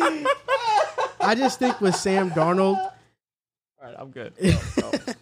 I just think that with Sam Darnold and with anybody that doesn't want to get the vaccine, you face the consequences that you face, which is not going to concerts, not going to sporting events, this other stuff. So it's his personal decision. I don't really care about it. The media is entitled to ask their questions, but I honestly feel like if you're a journalist and you're sports reporting, I don't really think that's a good question to ask. Yeah, I, I- think there are more, there are better football related questions to ask. I now. agree. That's some that's somebody's medical situation, and like I, I don't like politics either, but I don't think you should be asking somebody about somebody's medical. But I do think Sam Donald. Oh, since everybody was saying that they're- I am not vaccinated, so everybody was just throwing that out there. I'm gonna get mine soon though. I just uh, there's a ton, ton of different things that go into it. Don't I have lie. to make the decision. I have to make the best decision. Yo, this guy said, I'm gonna make the best decision. He, yo, literally read Sam Darnold. he, he Sam Darnold did. Yo, he really did. yeah. Nah, I'm gonna uh, eventually get it though. I just gotta work on that. But yeah, nah, I don't think you know. I don't think this is a bad comment. I think Sam Donald just kept it hundred, kept it honest. I He did don't- keep it 100. The media is crazy, bro. Like there, I don't see why him not being vaccinated is such a big problem. Is something that we need to bulk up and build. I think he was just an easy target because he answered the question. I, I really don't see a bad part to it, honestly. Yeah, he was trending on Twitter. People were making jokes about him. But what's left the and right. joke though? Like, Oh, the joke because I think Yeah, there's a, you were in the bathroom when he was reading it. there, there's a running joke of uh, basically, I mean, not just with Darnold, but people that don't get the yeah, I vaccine say, like, in, in general, general. like what's the joke? the, the joke is Now that you're joking on me. What's the, the, joke, is that that you're a sheep basically you know if you if you don't if you don't want to get a vaccine you're basically a person that doesn't trust in science and is like a conspiracy theorist because not gonna lie That's a fact. people that What don't people think. people that There's don't people that think haven't got their flu shots and go to school still. yeah sure You don't have to get a flu shot. That's like that's I'm just every- saying though, yeah. like there's people that do. You gonna call them a sheep? but it's like when you're younger, you get your tetanus shots and stuff like that. there are parents though that don't let their Correct. kids get vaccinated Correct. at all because of religious purposes and other Yeah. purposes.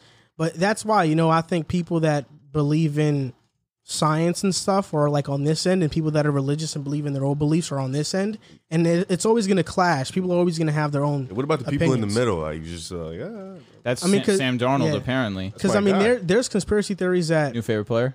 there's conspiracy theories that the vaccine is this I've heard these two. I've heard ridiculous- I've heard these two. I heard hear that it, the, the 5G. vaccine is is the chip. if you get the vaccine, it's going to be like a chip in your arm, and the other one is that if you get the vaccine, it's like going to be population control, and they're where trying is to this kill people. Coming and stuff. from yeah. I mean, it- it's coming from. I- In my opinion, it's coming from a lot of religious. Well, let me ask you stuff. guys because I don't. I'm not really too like you know. You, I know how I move. I just kind of like go with the flow of life and just focus on the now and you know what I Mm-hmm. got going on. Nothing wrong with that. Yeah. What um this vaccine? What um you you took it? How did you feel the first time you took it? I felt normal. Honestly, I don't mind getting vaccines. I'm a warrior. No, no, I'm not asking. I'm saying like because for my mom and like for my one of my friends, like it made them like real like they were like My arm, that my happens. arm That hurt. My happens. arm Oh, hurt. okay. But I've heard that the first shot you get is not bad, but the second one you actually. Do, my brother got the second shot, Right. and he got the flu from it. oh, but is that like a way of it fighting it? Like it makes Yes, you get it's it. and your then- body fighting against it. I mean, all vaccines contain a little bit of the virus in the vaccine Right. to make your body fight it, so it can Correct. be better fighting it against the real thing.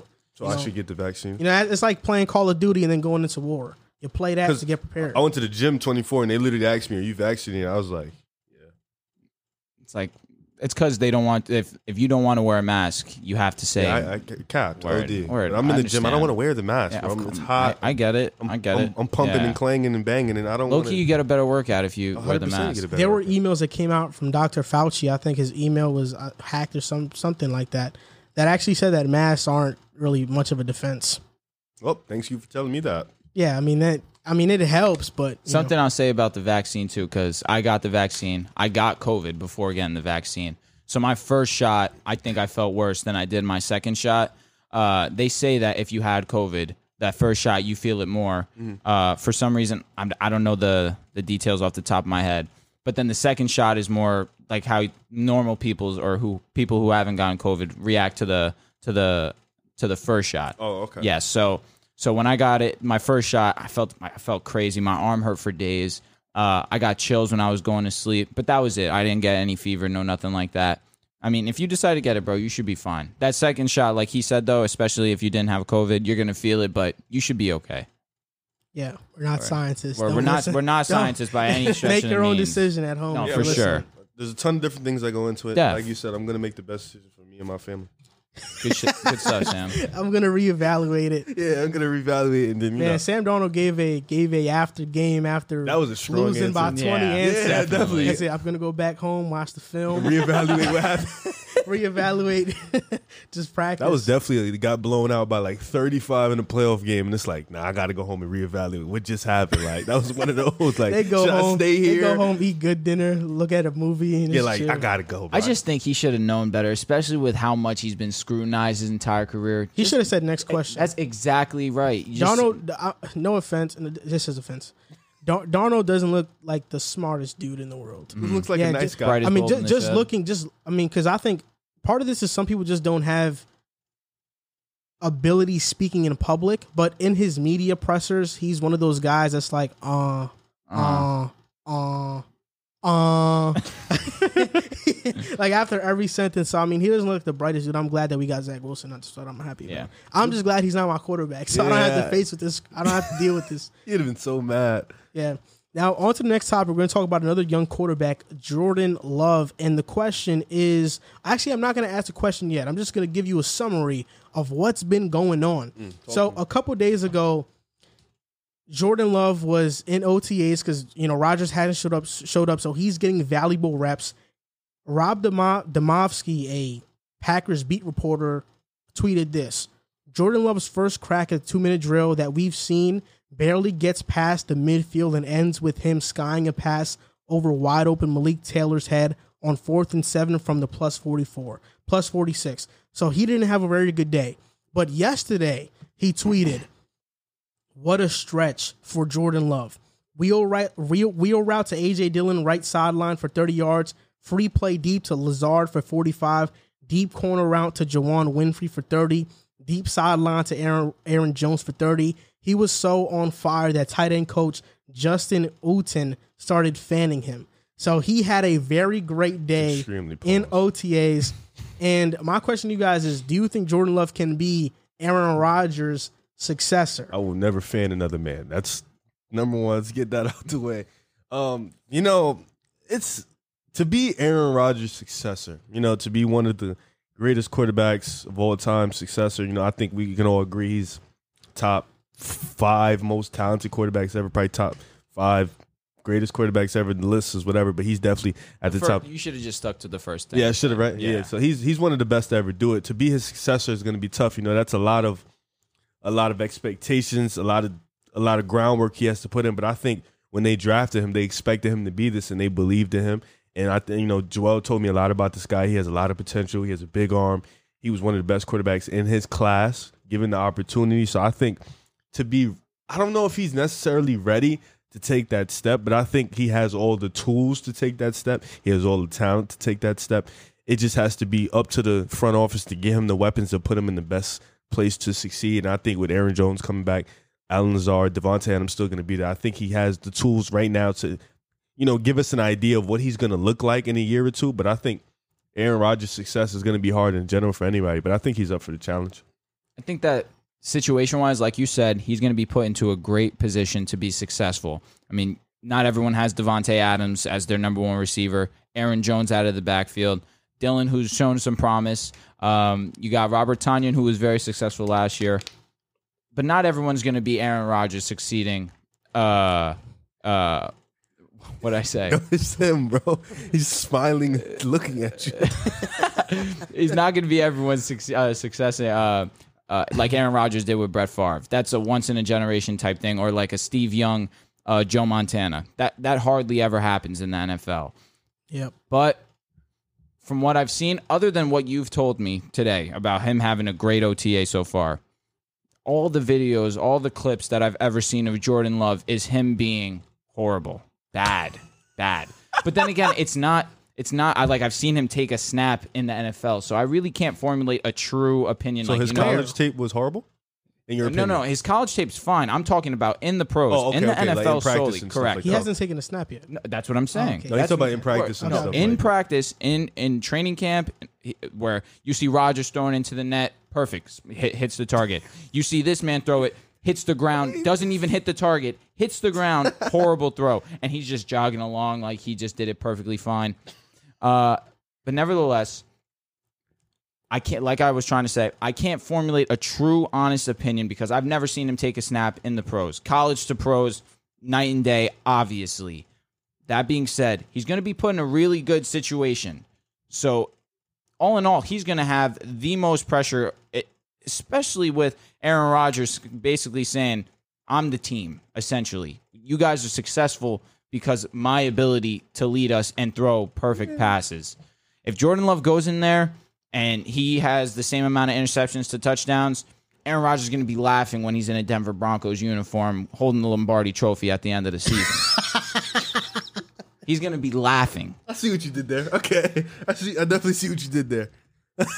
So all I'm gonna say is he better be that guy for Green Bay's sake, because instead of drafting a wide receiver, they drafted Jordan Love, and so this guy better be the next big thing. Do I think he could be?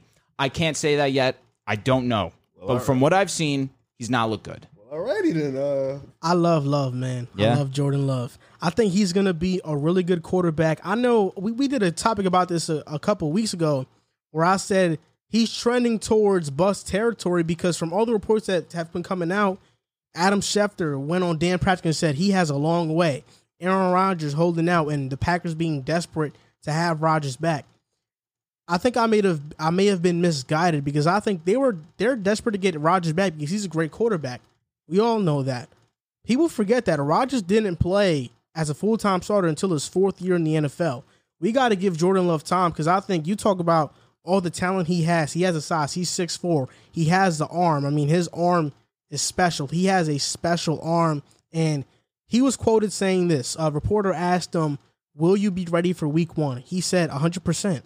And he also said this when asked if he is prepared to be the week one starter, he said, obviously, this is a time where I'm getting a lot of extremely valuable reps that I might not be getting in a normal circumstance. So I'm just going to take it day by day. But yeah, that's what I'm here for. I was drafted to play quarterback, so I'll definitely be ready week one. Cool. I, I love this, you know, because he's saying, look, Aaron, I know you're good, but your time is up. When they drafted you last year, your time is up, and that was my time. It's my time to shine from Utah State going to Green Bay. I'm gonna show the world what's up. I mean, in his in his sophomore year in in a college, I believe he had a really great year. It was his sophomore or junior year, one of those. But his last season, it was where he declined. But that's because most of the starters on Utah State left. They were not there, so he was playing a lot of hero ball, trying to make everything happen, just trying to win games. But I really do think Jordan Love has all the talent. And now that he's getting these reps without Rodgers in camp, he's getting these valuable reps. I think this is just making his development that much more. And as long as the Packers have Aaron Jones. They got Devontae Adams. And I think Marquez Valdez Scantling is not a bad receiver either. Alan Lazar could do his thing with Robert Tunyon, and they have a pretty good offensive line. Jordan Love will be in an excellent position to succeed. And I don't think Matt LaFleur is going to put him in a bad position to where he has to do what Aaron Rodgers was doing. I think he's going to put him in a position like a game manager role, like an Alex Smith role, and groom him, groom him into the offense. And then we'll see we'll see him develop even further once he knows it even more. But I, I love Jordan Love coming out of college when I mean before Herbert, Burrow, and all these guys had their first season as a rookie, I thought Jordan Love was gonna be the best quarterback in the class because I think he has that much talent. Man, that's obviously, slick. obviously to this point, Justin Herbert is looking like the best, but it's not over. And Burrow. It's not over. Yeah, and, Burrow, and Burrow. but it's not over. You know, four to five years from now, we could be like Jordan Love is the best, Okay. and Herbert is second. It, it could go either way. We never know. I feel like the most I don't know if you want to say something, but the most comparable person from that draft to this draft immediately that comes to, to mind is Trey Lance. Now, would you say Trey Lance do you have more confidence in Trey Lance or do you have more confidence in Jordan Love? It's- that's really asking if he has more confidence in Kyle Shanahan or Matt LaFleur. Yes not necessarily. and, yes and I- no. Trey Lance because Cuz that's Shanahan. You have more faith in Shanahan. I, I mean, of course I do, but yeah. Trey Lance because he's a really dynamic runner. Okay. Jordan Love is not a runner. He can if he needs be, but he's not a runner. Okay. And that's where I think Trey Lance early in his career is going to help him a lot a, li- a little bit more because when a play is not there, he can scramble and get out of harm's way. With Jordan Love, he's athletic. Don't get me wrong, but he doesn't have that Trey Lance ability. Hmm. Like, Trey Lance is a is a really good runner for a quarterback. He's Who has special. the better arm though? Jordan Love. That's Jordan Love. it's close. Jordan This- Love. So you said okay, so you have to say that especially i- if he loves Jordan Love as much as he does. He had like I'm not saying you're right or wrong. I'm saying you. but have, I'm you saying have to with, say with that. him being that him having that arm, right? And him not being a runner, but he can make th- those those runs. Does he have to be as dynamic as a runner as Trey Lance? He doesn't. because a lot of quarterbacks aren't and they don't But- need to and- be. But Trey Lance has the arm. I would on top compare. Of the legs. I would compare Love's athleticism to Ryan Tannehill. And you'll take that. yeah, I'll take yeah, I that. don't, he's not. He's not a slowpoke. He's not doing Haskins. I've seen Kirk Ryan Cousins make runs. and, Wa- and Washington. Would you say is a good comparison? No, No. no. Kirk Cousins had a lot of rushing said touchdowns no. in Washington.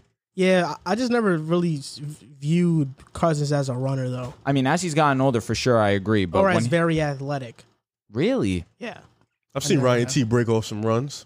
yeah. Ryan Tannehill used to play wide wide receiver. but Really? Kirk, He was catching balls. Wow. Hey yo.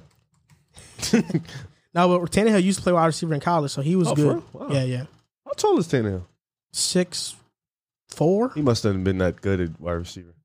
probably if he switched quarter to Yeah. quarterback, probably was wasn't. terrible. Actually, I could actually look up his stats, but I don't even want to do that right now. I'm not even like that worried about his A and M stats for that. What are you searching up right now, Drew? Kirk Cousins rushing TDs. Kirk Cousins has 16. Tannehill 17. For you're talking about for career, one year. Career. All right, Rushing career. touchdowns. I mean, Ah! That's what I'm saying. Kirk Cousins definitely a little bit more Ah! who's played mobile. more seasons? yeah, I that's think a- they played around the same. who's who's has the longest Who's, rush? who's streak? started more games? That has to be Kirk Cousins. I can tell you right now. And by how many more? Let's see. 116 Tannehill has played. Hasn't Tannehill been hurt for like most of the season? Yes, in Miami, yeah. Let's see. So Tannehill's 116. 109. Okay, it's close. It's close. Oh, it's close. I I mean, mean, it is close. I'll, I'll be honest. I didn't see much Kirk Cousins in Washington at that time. So. Fair enough. I'm he not threw gonna- for four- 4,900 yards in Washington. Now, he was really good. He was really good. Don't get me wrong. then he fell off that following season, though. And talking about Kirk Cousins, that's a perfect segue to our next topic. We're going to talk about Kirk Cousins and the Minnesota Vikings because right now we know Kirk is the man in Minnesota. He's going to be their quarterback. But they drafted a new guy in Kellen Mond in the third round with the second pick in the third round, which was originally the Jets pick, but they got that pick with, with the Elijah Vera Tucker trade. And the question is, can Kellen Mond be a franchise quarterback for the Minnesota Vikings? Kirk Cousins said that when they drafted Kellen Mond, there was communication, good communication within him and the organization about it. And he said Kellen's been picking up the offense quickly and he's been great. And he also, quote, said that he's going to be an open book. He said, You're an open book. You're helpful and you're there and make yourself available, which is music to every fan base's ears because we know a lot of quarterbacks are not like that. I think in this stage of Kirk Cousins' career, he's going to be more of an Alex Smith mentor type of guy. Right. And I think Kellerman can be the first quarterback that's going to benefit from that. And I think he has a lot of talent. And Kirk Cousins also credited Rex Grossman for his development early in his career. But what do you think about it? Do you do you believe in Kellen Mond in the Minnesota Vikings?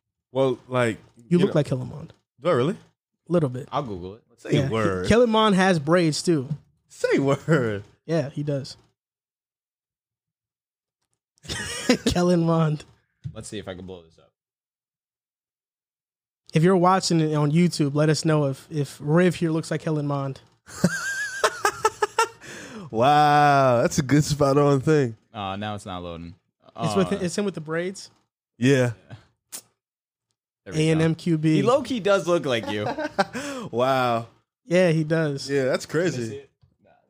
Nah, They probably see can't, that. but they probably know what Kellen Kellerman looks like. But you know, go answer the question, Riv. Can Kellerman be the Vikings' next franchise quarterback? Well, first of all, let me start off by saying you said everything I was going to say in terms of uh, you know Kirk giving the rain, uh, tell him he's going to be an open book. So I think that, like you said, that's impressive. A lot of quarterbacks don't do that, especially when they feel like they're at the top of their game and they feel like they're at their best. You know, Kirk Cousins having a phenomenal season as an individual for him last year. I think he threw for 4K, 35 touchdowns, 13 interceptions, I believe. Phenomenal year Yep, he did. with Minnesota being as loaded as it is on offense, Kellen Mond not having to walk in day one like Joe Burrow did or Justin Her- Herbert did or you know even Tua for an extent Or how start his Trevor free year. Lawrence is gonna Or walk in, yeah, too. like he's not gonna have to walk in day one and be a starter like Zach Wilson have to come in with all those expectations. He can sit, wait, watch the film, study Kirk, study his receivers, you know, go through a coaching change. He can sit there and go through everything. So I think that's going to be great for him in a sense because, you know, quarterbacks who learn for a little bit, we've seen that they've developed a little bit better. You know, guys who walk in, it's tough for them to just to walk in and go in and go play. I think Kirk Cousins being as good as he is, I think this is going to help Kellen Mond in the situation that he's in. Can he be a franchise quarterback? You know, I didn't watch much of Kellen Mond at Texas A&M, so it's hard to say. But looking like me, I think he can be that franchise quarterback for the Minnesota Vikings. I think Minnesota's desperately in need of a franchise quarterback. They haven't had one. I know Kirk is nice, but I don't think he, you know, he kind of came late. I think they never really had that franchise quarterback. Teddy drafted. Bridgewater for a little bit was that. Chri- I remember Christian Ponder. I remember the Christian Ponder days. That's facts. I did. That's yeah, but that was facts. more AP days, just Kristen He passing. No, was that's true. nice. Yeah. Christian Ponder was was good. I don't know. I thought he was bad. Bad as bro. He, honestly, Help me out. I'm blanking on let's be realistic. His job was to pass. They to had give the Randall ball. Cunningham too, I believe. no No, Jack uh, Jackson. Was it Jackson? Tavarius, Tavares Tavarius. Jackson. Yes. Their jobs was to hand the ball to AP and then hope for the best. So their When quarterback Jackson got history. hurt, they lost that mm, obviously. So the last 20 years of quarterback history is Kirk Cousins, Case Keenum, Sam Bradford, Teddy Bridgewater, Christian Ponder, uh, Brett Favre. I remember. I remember the Brett Favre that days. was a movie. Those, Those are my were the days. favorite That was a Vikings movie. years. Those were the days. Brett Uh, Favre was That was Tavares, awesome. Tavares Jackson, Brad Johnson, Dante Culpepper, and there was one year of remember this guy Dante. named Gus. Dante was Ferrone. franchise for sure. no. He's for Seattle's franchise though. Oh no, it, They, No. it was they had Randall Cunningham for one year, but they had Warren Moon.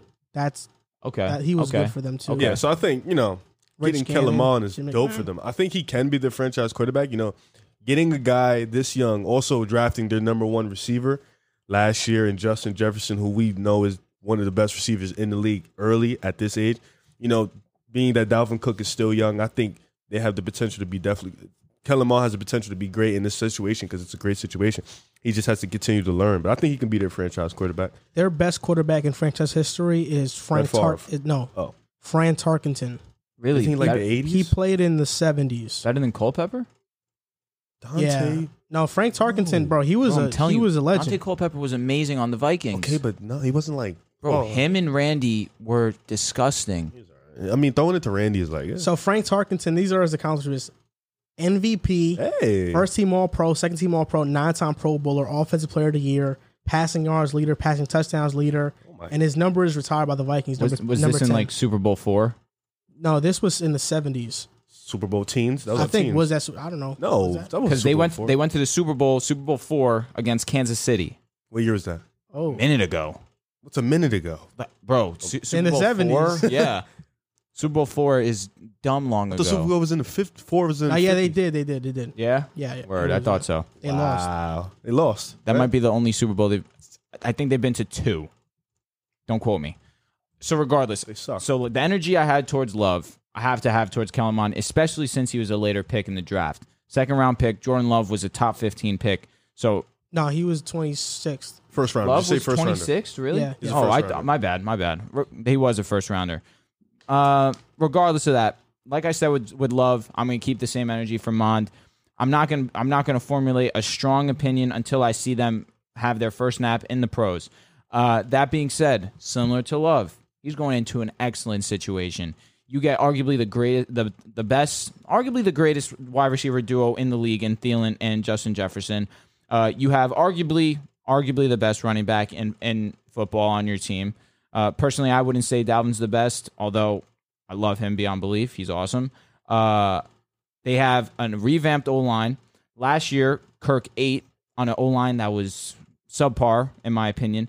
So I feel like with time, this O line's only going to get better. With time, these receivers are only going to get better. Justin Jefferson is a rookie last season. He's going to his second year. Dalvin Cook's only 25 years old. This team is definitely young. He has the the the benefits of of learning behind Kirk Cousins, who's had the experience, uh, who's had uh, success in this league. Uh, last year, like he mentioned, uh, he threw 35 touchdowns, which- which was a career high for him. Uh, threw 13 touchdown, uh, 13 interceptions actually, which was the most tied for the most that he's thrown in his career. But 13, I feel like that's not that much. It's not. I, th- I think he he ranked eighth. I think when eighth you most. throw as, ma- as many Brady had touchdowns, yeah it's cool. it's exactly cool. 35, especially when it's your career high. Brady had more interceptions. Russell had more interceptions of notable names. Uh, and this was with a, a Russell was tied. correct, uh, but this is an O line that was mediocre and uh, a situation where he's the second option on that offense. It's it's Dal- it's Dalvin Cook and then it's Kirk Cousins passing offense. Uh, so do I think Kellen Mond has a chance to be successful for sure because he has the talent around him franchise quarterback, I'm not ready to go all in, uh, especially because I haven't seen him uh, take a snap in in pro football. Uh, but I- it's definitely possible. It's, it's, I'm not counting it out. Now for the Kirk guru. Cousins is 32. His contract is up next year, which means Kellen Mond has two seasons to develop and to watch how Kirk Cousins prepares week in and week out. What I like about Mond the most is that he was a four-year starter at Texas A&M, and when you are experienced in college and you've seen a lot of football, you're more prepared for the pros, in my opinion.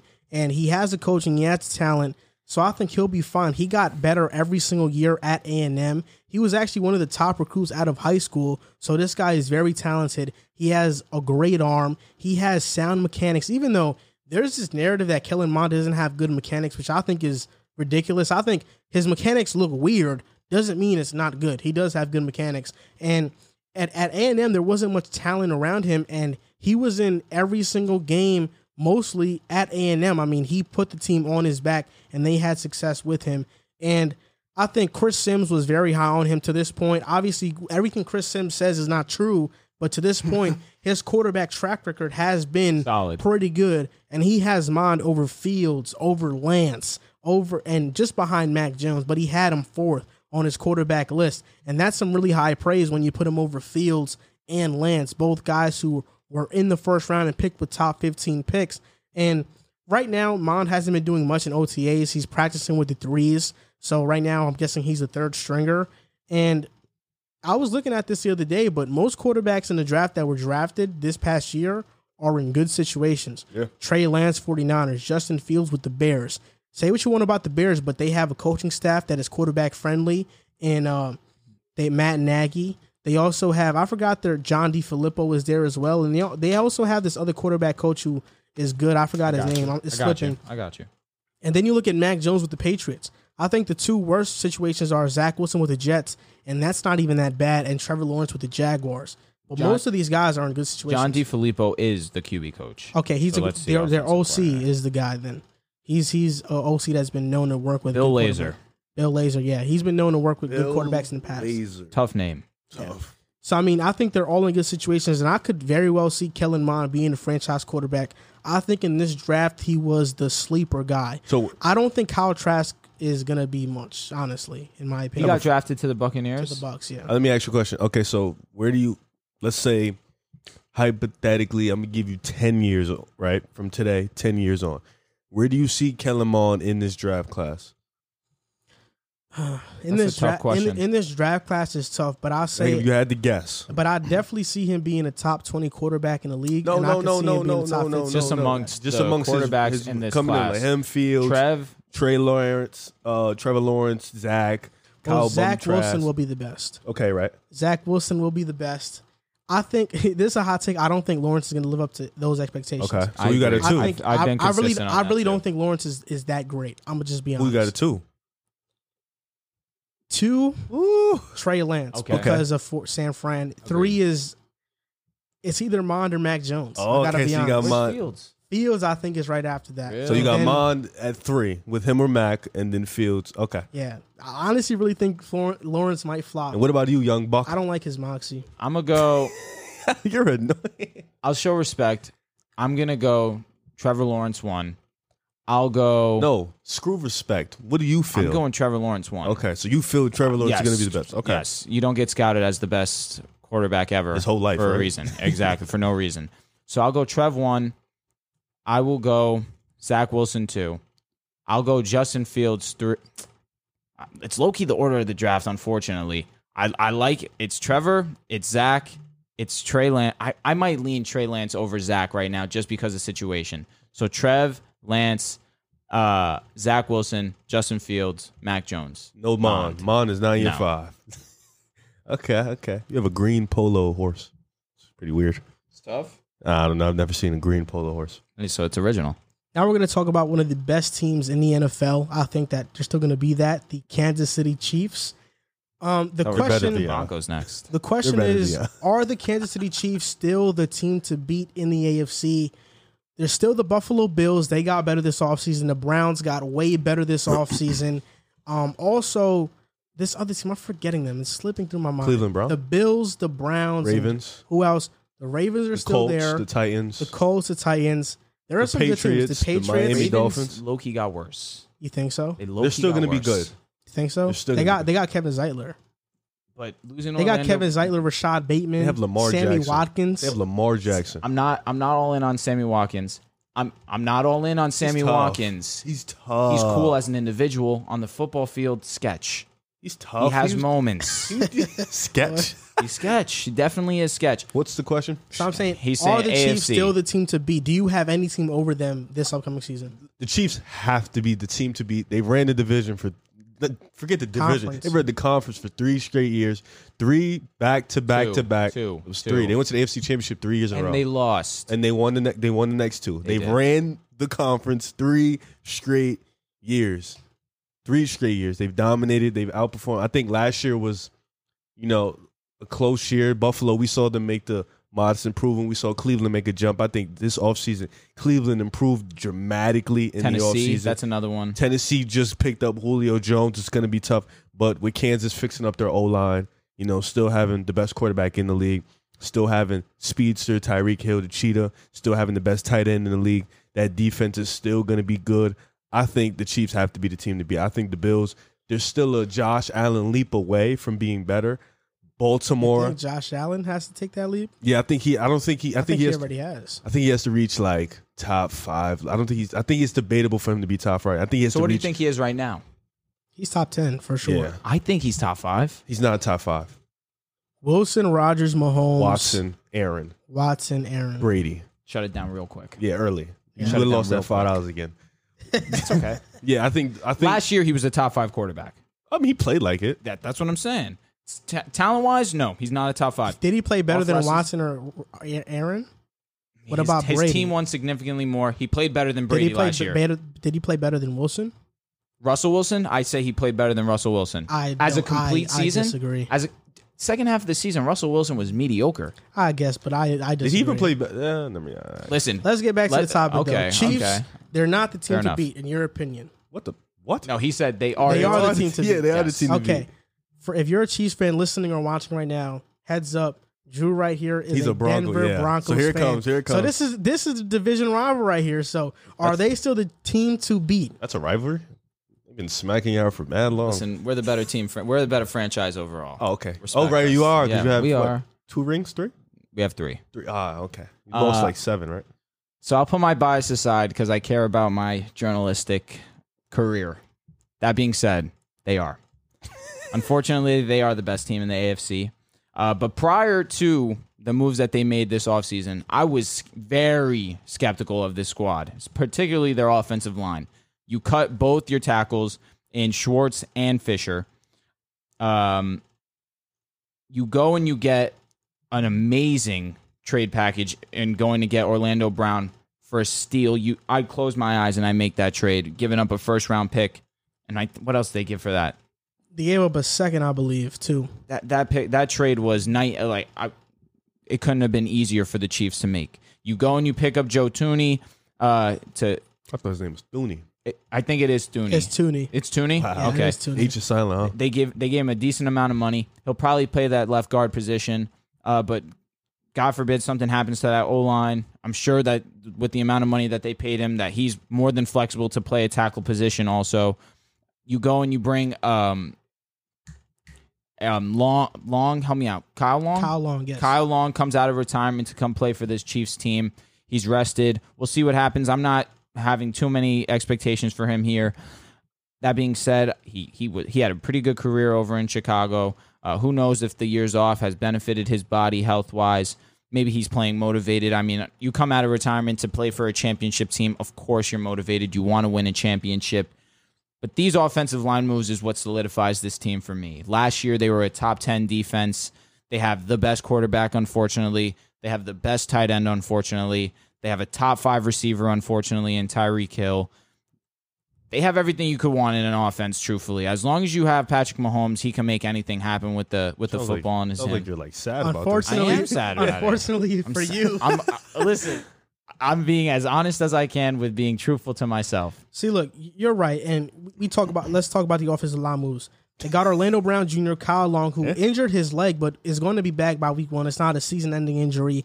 Austin Blythe, Joe Tooney, re-signed Mike Remmers, who was really good for them last year, Yep. and Laurent Duvernay, who's coming back from COVID. Uh, he took the season off last year, but the thing that pops out to me in terms of this offensive line is that Orlando Brown Jr., Austin Blythe, and Joe Tooney are all coming from running offenses. Orlando Brown with the Ravens, Austin Blythe with the Rams, and Joe Tooney with the Patriots. This tells me the Chiefs want to be more balanced on offense. They don't want to be so Patrick Mahomes reliant. They want to give some of the workload to Clyde Edwards Alaire or some of their other running backs. They want to spread the sugar to everybody. And I think that's going to help them long term. And I think that is the way to go. I still think they're going to have one of the best defenses in the league, probably top 10, because Steve Spagnuolo, I think his scheme He's amazing. is amazing. Their linebackers are the weakness, I think, in that in that group. They did draft Nick Bolton, Willie Gay Jr. last year as a rookie was really good.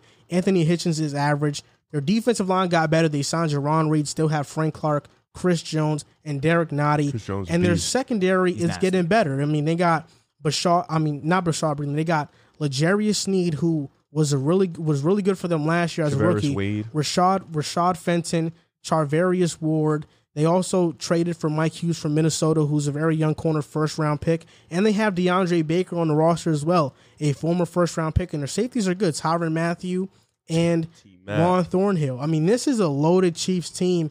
And the team I think that's going to give them the most trouble is Cleveland because they had an amazing offseason. Their offense was already good, but on defense, they drafted Jeremiah Wusu Koromoa. They also uh, signed Anthony Anthony Walker from the Indianapolis Colts and the cornerbacks. They signed a Troy Hill.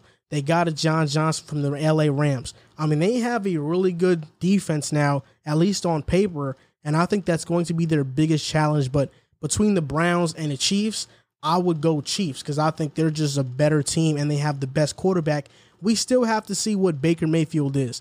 In the second half of the year last year, he was Lights out. great. He was great. But in that first half, he was average. With OBJ coming back, is he going to come back down to earth, Baker Mayfield, or is he going to continue what he was doing? It really depends. It makes no sense how without Odell, Baker is an elite quarterback. With Odell on the field, he's trash.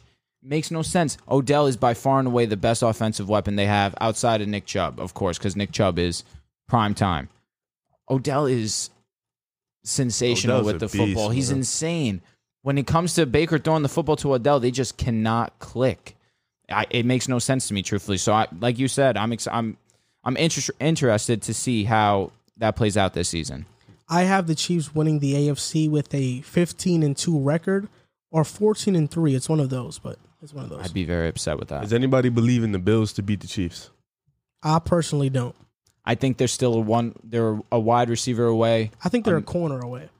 A, a great Really? corner away. Okay. Yeah. So Tre'Davious White isn't don't think he's enough. great? He's great, but Oh. they don't have. No, I know what he's Lev- saying. They don't He's have. number two. They don't have Levi Wallace. He's their second best corner, and he's average. Mm-hmm. They need another guy in that secondary and a pass rush. They did draft Gregory Rousseau. We'll see if he's any good. But I, you know, I think they If they would have went pass out and rush got and, Kyle Fuller, secondary. I think that would have been very good. Yeah, that would for have been sure. very good. you, would you take them over the Chiefs if they had gotten Kyle Fuller? Of course, it's hypothetical, but Mm, it would have been a toss up. I think I still would lean Chiefs just. And I because think they of the have Josh offense. Roman. I'm not sure. So what? Yeah, uh, but he's older. So what? Cleveland. So Cleveland or uh, Buffalo. I would honestly go Cleveland. I think Cleveland's more complete, so that's why I would lean Cleveland. Yeah, and Josh Norman Cleveland has the is best, a free agent.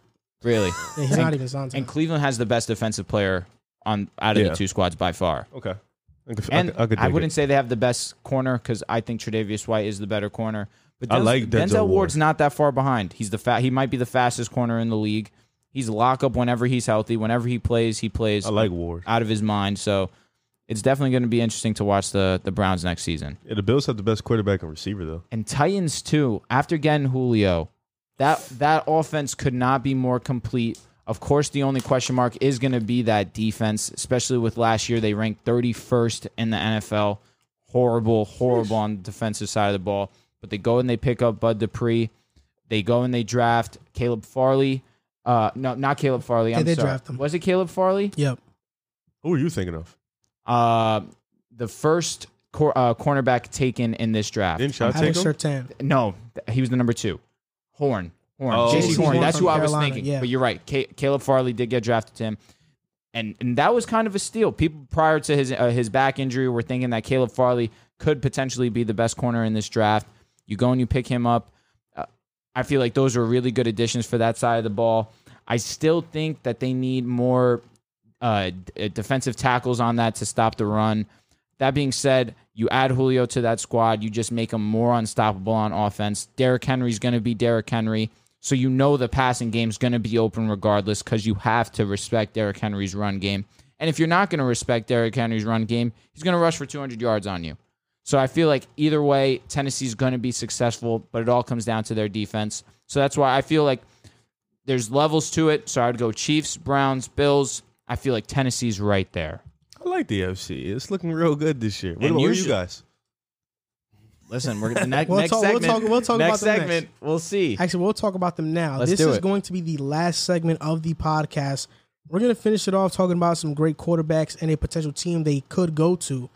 The question is Deshaun Watson or Aaron Rodgers, who do you think is more likely to be on the Denver Broncos next season? Deshaun Watson, just to let you guys know, there was a quote that from Kareem Jackson that said that Deshaun Watson wants to be a Denver Bronco. He was on a, he was on the Key to Leaps podcast, and Kareem Jackson, who played with Deshaun Watson in Houston, he even said that Deshaun Watson and him were talking on the phone. And before Kareem Jackson made his decision to go back to Denver, Watson was like, "Let me know if you decide to go back." Once he signed back, Watson told Kareem Jackson, "Tell Denver I want to be a Bronco." He said, "I'm paraphrasing." But that's, Oh my God. That's what he said.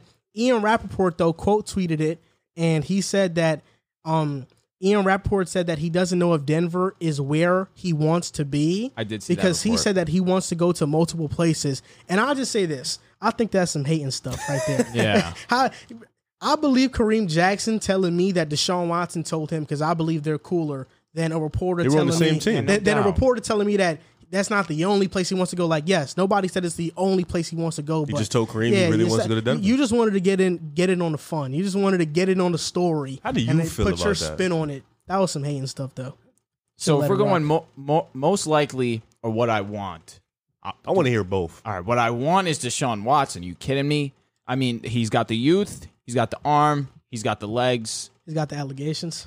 That's that's that's the only thing that that holds me back. I mean, holds me back, and it's going to hold the, the Broncos back. especially when we have a squad right now that we're a quarterback away from really making a championship push.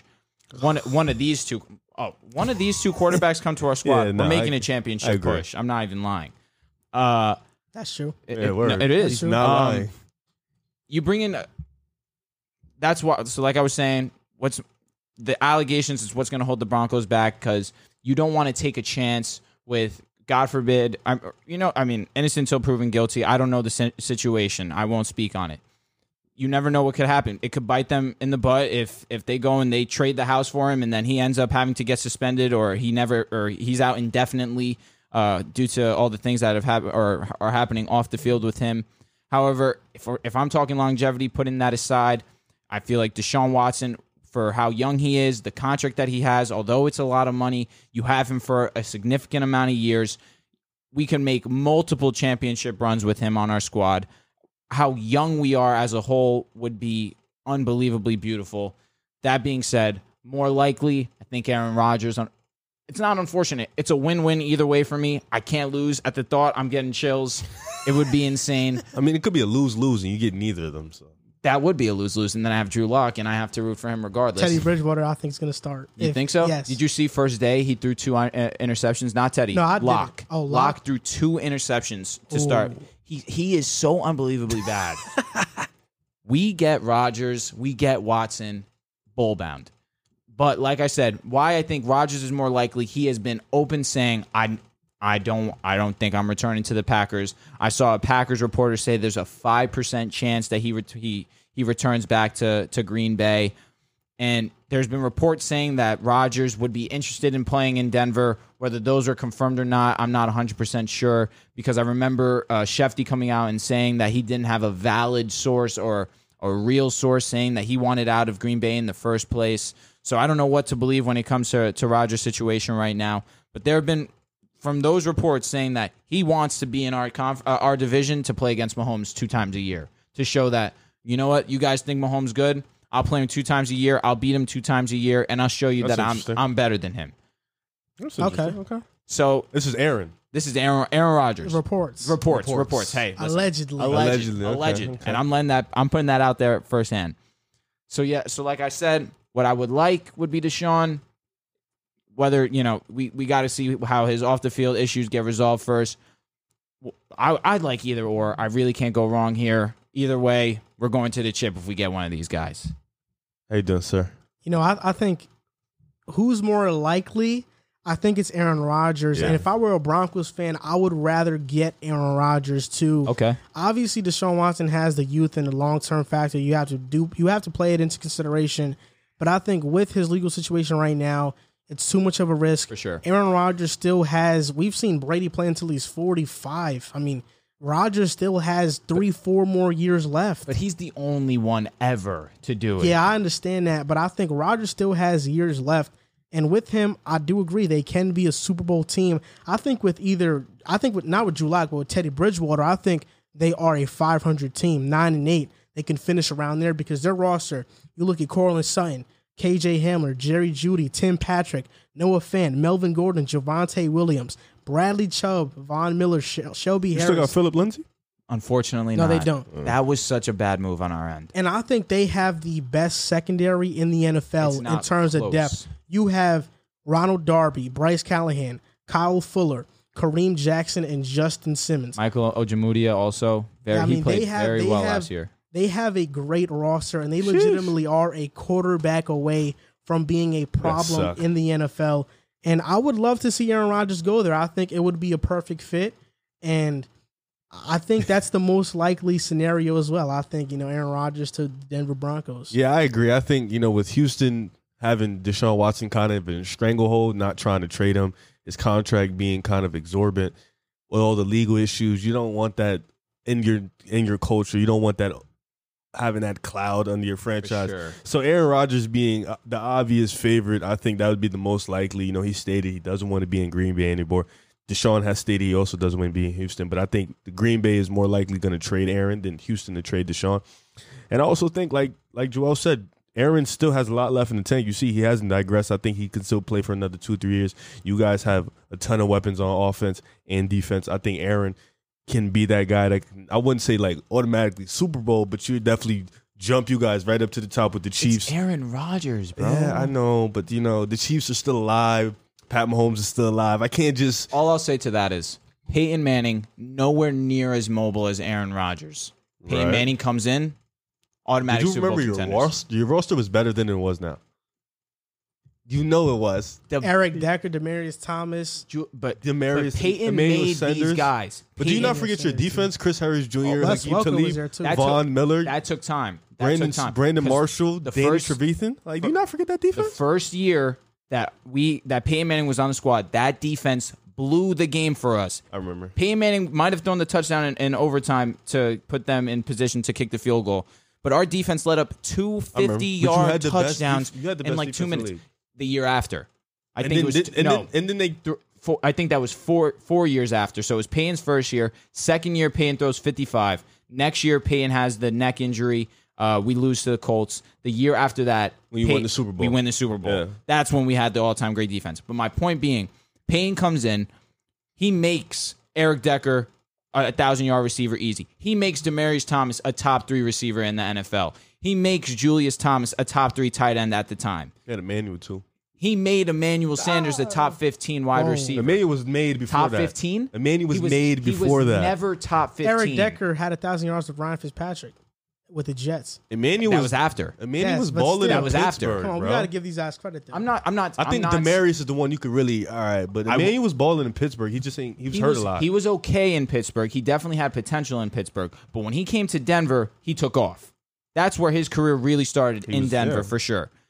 But you're 100% right. I, w- I will, in my opinion, Decker had w- more talent than Demarius prior to Payne getting so wait, there. you think with Aaron, you just outright s- surpassed the Chiefs? because you you have you give a guy like Jerry Judy, Corlin Sutton, who Corlin Sutton ate with Ripien, he ate with Brad uh, Brandon Allen, he ate with Joe Flacco, Drew Lock. These are guys that are. ho- I can't even believe that these guys are my my. and they still quarterback have at the time. Tyreek Hill and Travis Kelsey. and Corlin Sutton, Jerry Judy, Noah Font, Alberto, Melvin Gordon with Aaron Rodgers. Patrick Mahomes, Travis Kelsey, Judy- Tyreek Hill, McCole Ju- Hardman. Judy has potential to be one of the best receivers in the league. He's arguably already one of the best route runners in the league. and He- Tr- Tyreek is already a top five receiver I'm in not, the league. and I'm not going to discredit that. Hey, I didn't even get your answer though. Do you, which one is Oh, more likely? you, you wasn't listening. You Yeah, was on yeah. your phone. You was being yeah, disrespectful well, to me. I said Aaron.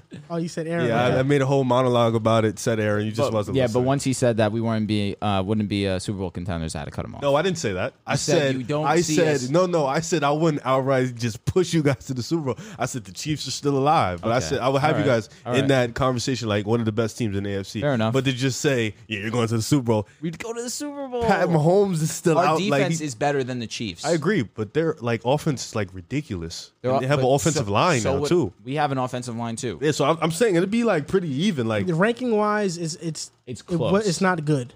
Meaning, The Broncos' offensive line, like in terms of the rankings, PFF came out with correct? the rankings. No, last year our It's- it- offensive yeah. line was mediocre. I It's not agree, good. but we definitely we did our thing. Wait, this, did you guys replace Jawan James? no, no, he just went. So you don't have a tackle, I mean we have Bowles. and who else? Let me let me look it up. Yeah, look at him. Look at him now, risen up. Who's the name? and Lloyd Cushenberry was bad last year too. Yeah, but he was a rookie. He was drafted in the third round. I think I'm not. I wasn't expecting too much out of him in his first year. Garrett Bowles took four years to be the man that he is today. He's an absolute savage. he's dog. He's a savage. Oh, your your tackle is Bobby Massey. It's not bad. He's a- He was used to be the Bears' offensive tackle. Dalton Risner. He played very well last year. Graham Glass Gl- uh, Glasgow is was a really good signing last offseason. Cushionberry needs to take a step, and like you said, Massey is pretty solid. Cameron Fleming played all right last season. Yeah, it's not. It's not a bad. Yeah, offensive no, line. that's what I'm saying, and especially with Aaron, who's pretty pretty mobile. Even though he's used to having all the time in the world in Green Bay, he's not. I mean, maybe Garrett Bowles gives that, but Garrett Bowles is not uh, David Bakhtiari by any stretch of the means. Uh, even though I'm not going to disrespect Garrett Bowles and not say that he's elite, uh, but you're right. The matchups, it's very close, but I think our defense gives us the edge because right with what you need to contend with with the Chiefs is to have a good secondary. Right. If your secondary matches up with Tyreek and and uh, Travis Kelsey, you're you're in the game. That's that's what keeps you in the game with Kansas City. No, I agree. And b- while you guys were talking, notifications came out. Two breaking news. Uh, Russell Wilson said he never requested a trade. Oh, I got that earlier. yeah. And also, this one just came out that Sean McVay says he's been in a better mood just got that. since this offseason, since trading for Matthew Stafford. That's so disrespectful. well, and weren't him and and Jared Goff like best friends? They were like father son literally. weirdos, Nah, I can't stand the NFL's toxic culture when it comes to that. and And, they went to a Super Bowl. Yeah, Jared they- Goff played He amazing that played yeah, season. that year. He had a really good Now, year. he did have a good He year. had a trash Super Bowl. but I mean, it is an upgrade, Matthew Stafford. Yeah, It's let's be definitely- realistic. not close. Definitely not upgrade. close. It is an upgrade. Could Matty Staffy be top ten this year? Quick question. Yes, he can definitely. 100%. I think he will be. He will. Okay. He will have a top ten season. Tokyo, Tokyo, Tokyo. Yeah. he Do they went. go to the Super Bowl? They can. I don't know. That's tough. I haven't made my like last year. It was so easy to pick the Bucks. Here he goes. E- even though, even though in hindsight nobody picked them. Like in my just looking at it last year, it was so easy to be like the Bucks or the Yeah. team. Mm-hmm. But this year, I really don't know. Like there's just so much parity in the NFL. And the NFC can't make a is, is decision. pretty. Tennessee always has been. Lo- it's You're loaded. right. You're right, Loaded. Def. yeah, I can't really make a decision. It's ridiculous how many teams is in you know, NFC, bro. I, I think the audience that's listening or watching is they're gonna they're gonna think this episode was great. I think so too. You know, I think so. And I, if you're if they're watching right now, because I know we do the premiere thing, like it goes live on YouTube. I want to see right now when they comment down. I want them to rate the episode one to ten. I They I should definitely think start this, doing that. I think this was like a 9-10 episode. Nah, this episode you was. know, we awesome. had we had a lot of jokes in here. We had a lot of laughing. Yeah.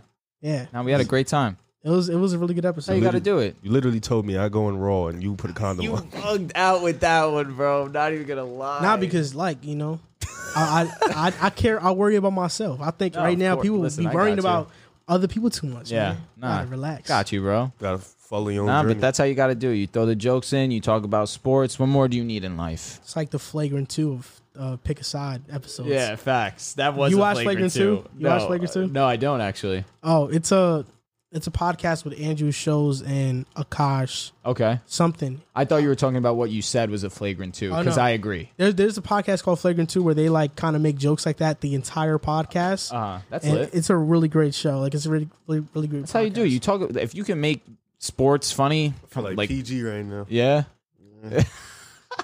So real quick, just to end off the episode tonight, I think the Bucks and Nets are playing, And, uh, and my the, boys. the Jazz and Clippers. So real quick, let's just give our predictions for what's going to happen tonight. Even though Bucks. it's, even though it's not going to matter when people watch it, you think the Bucks winning Bucks. I'm tonight? taking the Bucks and the Clippers tonight. This is hard because then they've the Bucks have looked so atrociously bad. I had confidence, so much confidence in the Bucks going into this series. I'm gonna relent relentlessly Yeah, I think that's the word. go Bucks. I think the Bucks get one at home I, today. I feel like they need both of these games, no doubt. oh, well, without a doubt. No But I doubt, think they're like- gonna get this one, Game Three. This is gonna be the one where they're like, all right, let's let's let's you buckle know what? They down. don't I'm, win this I'm gonna, over. I'm gonna be It's honest. 100% I'm, over. go- I'm going Nets, and I'm going I'm going Utah. I'm going Buck, Bucks tonight, and I'm going Clippers too. Okay. I think I'm going to go with Riv, Riv. and with his predictions, and but also you think the Nets are winning the series though. We all think that. Yeah, I- Unfortunately, yeah, I- Yeah. the Yes, I think fact so, they're too. doing this without Harden I shot is Cavs. I unbelievable. have the Bucks winning. I gotta stick to stand to my for word. the series. Yeah. I thought the Bucks would match up so well against the Nets. Giannis has gotten played around like a child with with KD. KD has violated him every game. He's Yo, I cooked didn't him. know D Wade was a part owner of the Utah Yes, Jazz. recently Yeah. this season. Yeah, it, That's yeah. why they call Mitchell Baby Wade. No, I knew. No, I Tough. no. But They, they've call, been calling It him. was They calling have, because he but plays the fact just that like him. he's a but part owner of the Jazz and He's Wade at the basi- games now. He was talking to him. OD. like- Now, That's like the- his. but the his fact that mentor. he's like on the court, like yo, Mitchell. That's what owners should do, though. I think. but that's what a good. I mean, not Steve all of them. Ballmer's at every game. Ballmer, Cuban, Pat Pat Riley's the the president, not the owner. I wonder if Wade lives in Utah now though. I He's doubt definitely- it. he's definitely in I tune, think he's though. I love posted it. up this season. I mean, he might have a house in Utah. You know what I mean? But I don't Yeah, know. kind of like Jay Z with Brooklyn, where he he was when he was owner, he was like almost like all the games. With Yeah. our owner, he was like almost at all the games. He still be at the games now. Nah, but Utah does some really cool stuff. Like I think they have a new owner. He's very young too. Like he's very young. up. I think he's like in the tech industry, right. but he had this program this season where for every single win the Jazz get this year, they're gonna give out a free scholarship to somebody for That's college. freaking dope, bro. Yeah. that is dope. That's about So- forty, fifty 40, 50 scholarships a year. yeah, so that's what they did this year for every single win, and they won a lot of games this year. Ryan Smith. Ryan Smith. it's- it's- what, did- it's- what does he own? Because I know he's a tech guy. That's pretty dope that your mentor becomes like a part owner of the Jazz. Like, That is cool. so now it's like 1.5 billion net worth. Let's see what he does. he's a billionaire. Yep. I need to be him. Every owner has to be a billionaire. Yeah, they have Crazy. Everyone. I'll be one. I ain't even tripping. I'm gonna own the Bulls. to. Uh, billionaire businessman, executive chairman, and co-founder of uh, Qualtrics. I don't want to mispronounce that. Q U A L T R I C S. Whatever that Qualtrics. Uh, yeah, that's really it. Uh, an experienced management company based in Provo, Utah. So Oh, he's there's- just So he he's loves in- he's Utah. in Utah Loves Made. Utah. Utah made. Dope. Now that is lit. Shout out to Ryan Smith. 44. I don't know if you guys seen the video, but when they, they did that scholarship program, they actually had like Donovan Mitchell, Joe Ingles, Clarkson, and Gobert. Like they got on the FaceTime with the peak with the kids who won the, the scholarship, Right. and they told them they won the scholarship. That's freaking incredible, Yeah. bro. That wow, that was, the first time that on, they heard yeah, it. it was on the That's Jazz's sick. social media team. Nah, where it was Utah- like Gobert was on. Gobert was on like a call. They had George Niang on call. Like yeah, hey, Utah may congrats. have a racist when they get in the arena. It's a lot of disrespect, but they definitely put on for the for Utah. That's freaking the actual dope. club themselves. Yeah, they put that's on for freaking the I mean, dope. they, they say that, but I don't know like if that's Well, John true. Morant pops I confirmed mean, it. but they say that about about Boston, and that's a fact. no, Boston's a You know what I'm 100% saying? fact. They say that Boston has racist tendencies, and that's a fact. So if they're gonna say it, I mean, like they're Westbrook, not gonna talk out of their Westbrook's butt. family, John Morant's family, and um, one I forgot one that they have come out and said that the fans are in fact extremely racist. Like they talk mad shit. He bought Hmm. he bought the the Jazz for his net worth, 1.6. Oh wow, That's That- actually more than his net worth. He's at 1.5. Oh, was he? Yeah. That is a steal. that, Yeah. Because you think about how much uh, uh, a franchise costs nowadays, you're looking at two, three. And he's the he's well, the- that's talking about like the premier franchise. Wait, and he's wait. But Utah, they have a history. I wouldn't say they're is- Isn't a he premier a franchise. part owner too? So he didn't have to pay the whole thing. No, I think he's the majority owner. Okay. Oh, you talking about Ryan Smith? Ryan Smith. Okay, He's a majority owner, but D Wade is the minority owner. Dope. yeah, they had to ship in like a couple hundred thou, a hundred couple, a couple hundred million D Wade to got be it. a part owner. Yep, Yeah, that's crazy. that is sick. But that's gonna do it for this episode of Pick a Side. This was episode ninety one. We hope that you guys enjoyed it. If you guys want, you guys can follow us on Instagram and on Twitter at Pick a Side Podcast. Well, on Instagram we're at Pick a Side Podcast. On Twitter it's Pick a Side Pod, and on TikTok it's at Pick a Side Podcast. We aren't on our TikTok game, so just follow us on Instagram. Well, and he's Twitter. on his TikTok game. Yeah, Yes. shout out to Individually. Joel. Shout out to Joel. He just cracked 10k on TikTok. That's 11K huge. too. 11k, bro. Congratulations to you, bro. You've been Appreciate putting it, in so much work. Proud of you, bro. Thank you. I appreciate it. And we'll see you guys next time. Thanks for watching this episode. Yes, sir. Hey, this is Elliot Smith from the Arsenal Vision podcast. In case you didn't know, the show you're listening to right now, as well as my show, is part of the Blue Wire Podcast Network. Blue Wire was founded in 2018 on the concept that independent podcasts would be more successful if they worked together. Today, Blue Wire has grown to feature 300 shows, led by former athletes, media professionals, and passionate fans. Over the past few years, Blue Wire has privately raised over $10 million to expand their team, podcast network, and business operations. Now they're raising another round on the platform WeFunder. WeFunder is a crowdsourcing service that connects startups with investors. It's a cool platform that gives everyone the opportunity to be part of a growing startup. You can invest as little as $100, and in other words, that means you don't have to be a millionaire to invest in a cool company on WeFunder. Blue Wire is raising money to expand their team, improve operations, and that will in turn help this show continue to grow. If you'd like to be a part of the Blue Wire investment round or want to find out more information, go to wefunder.com slash Blue Wire.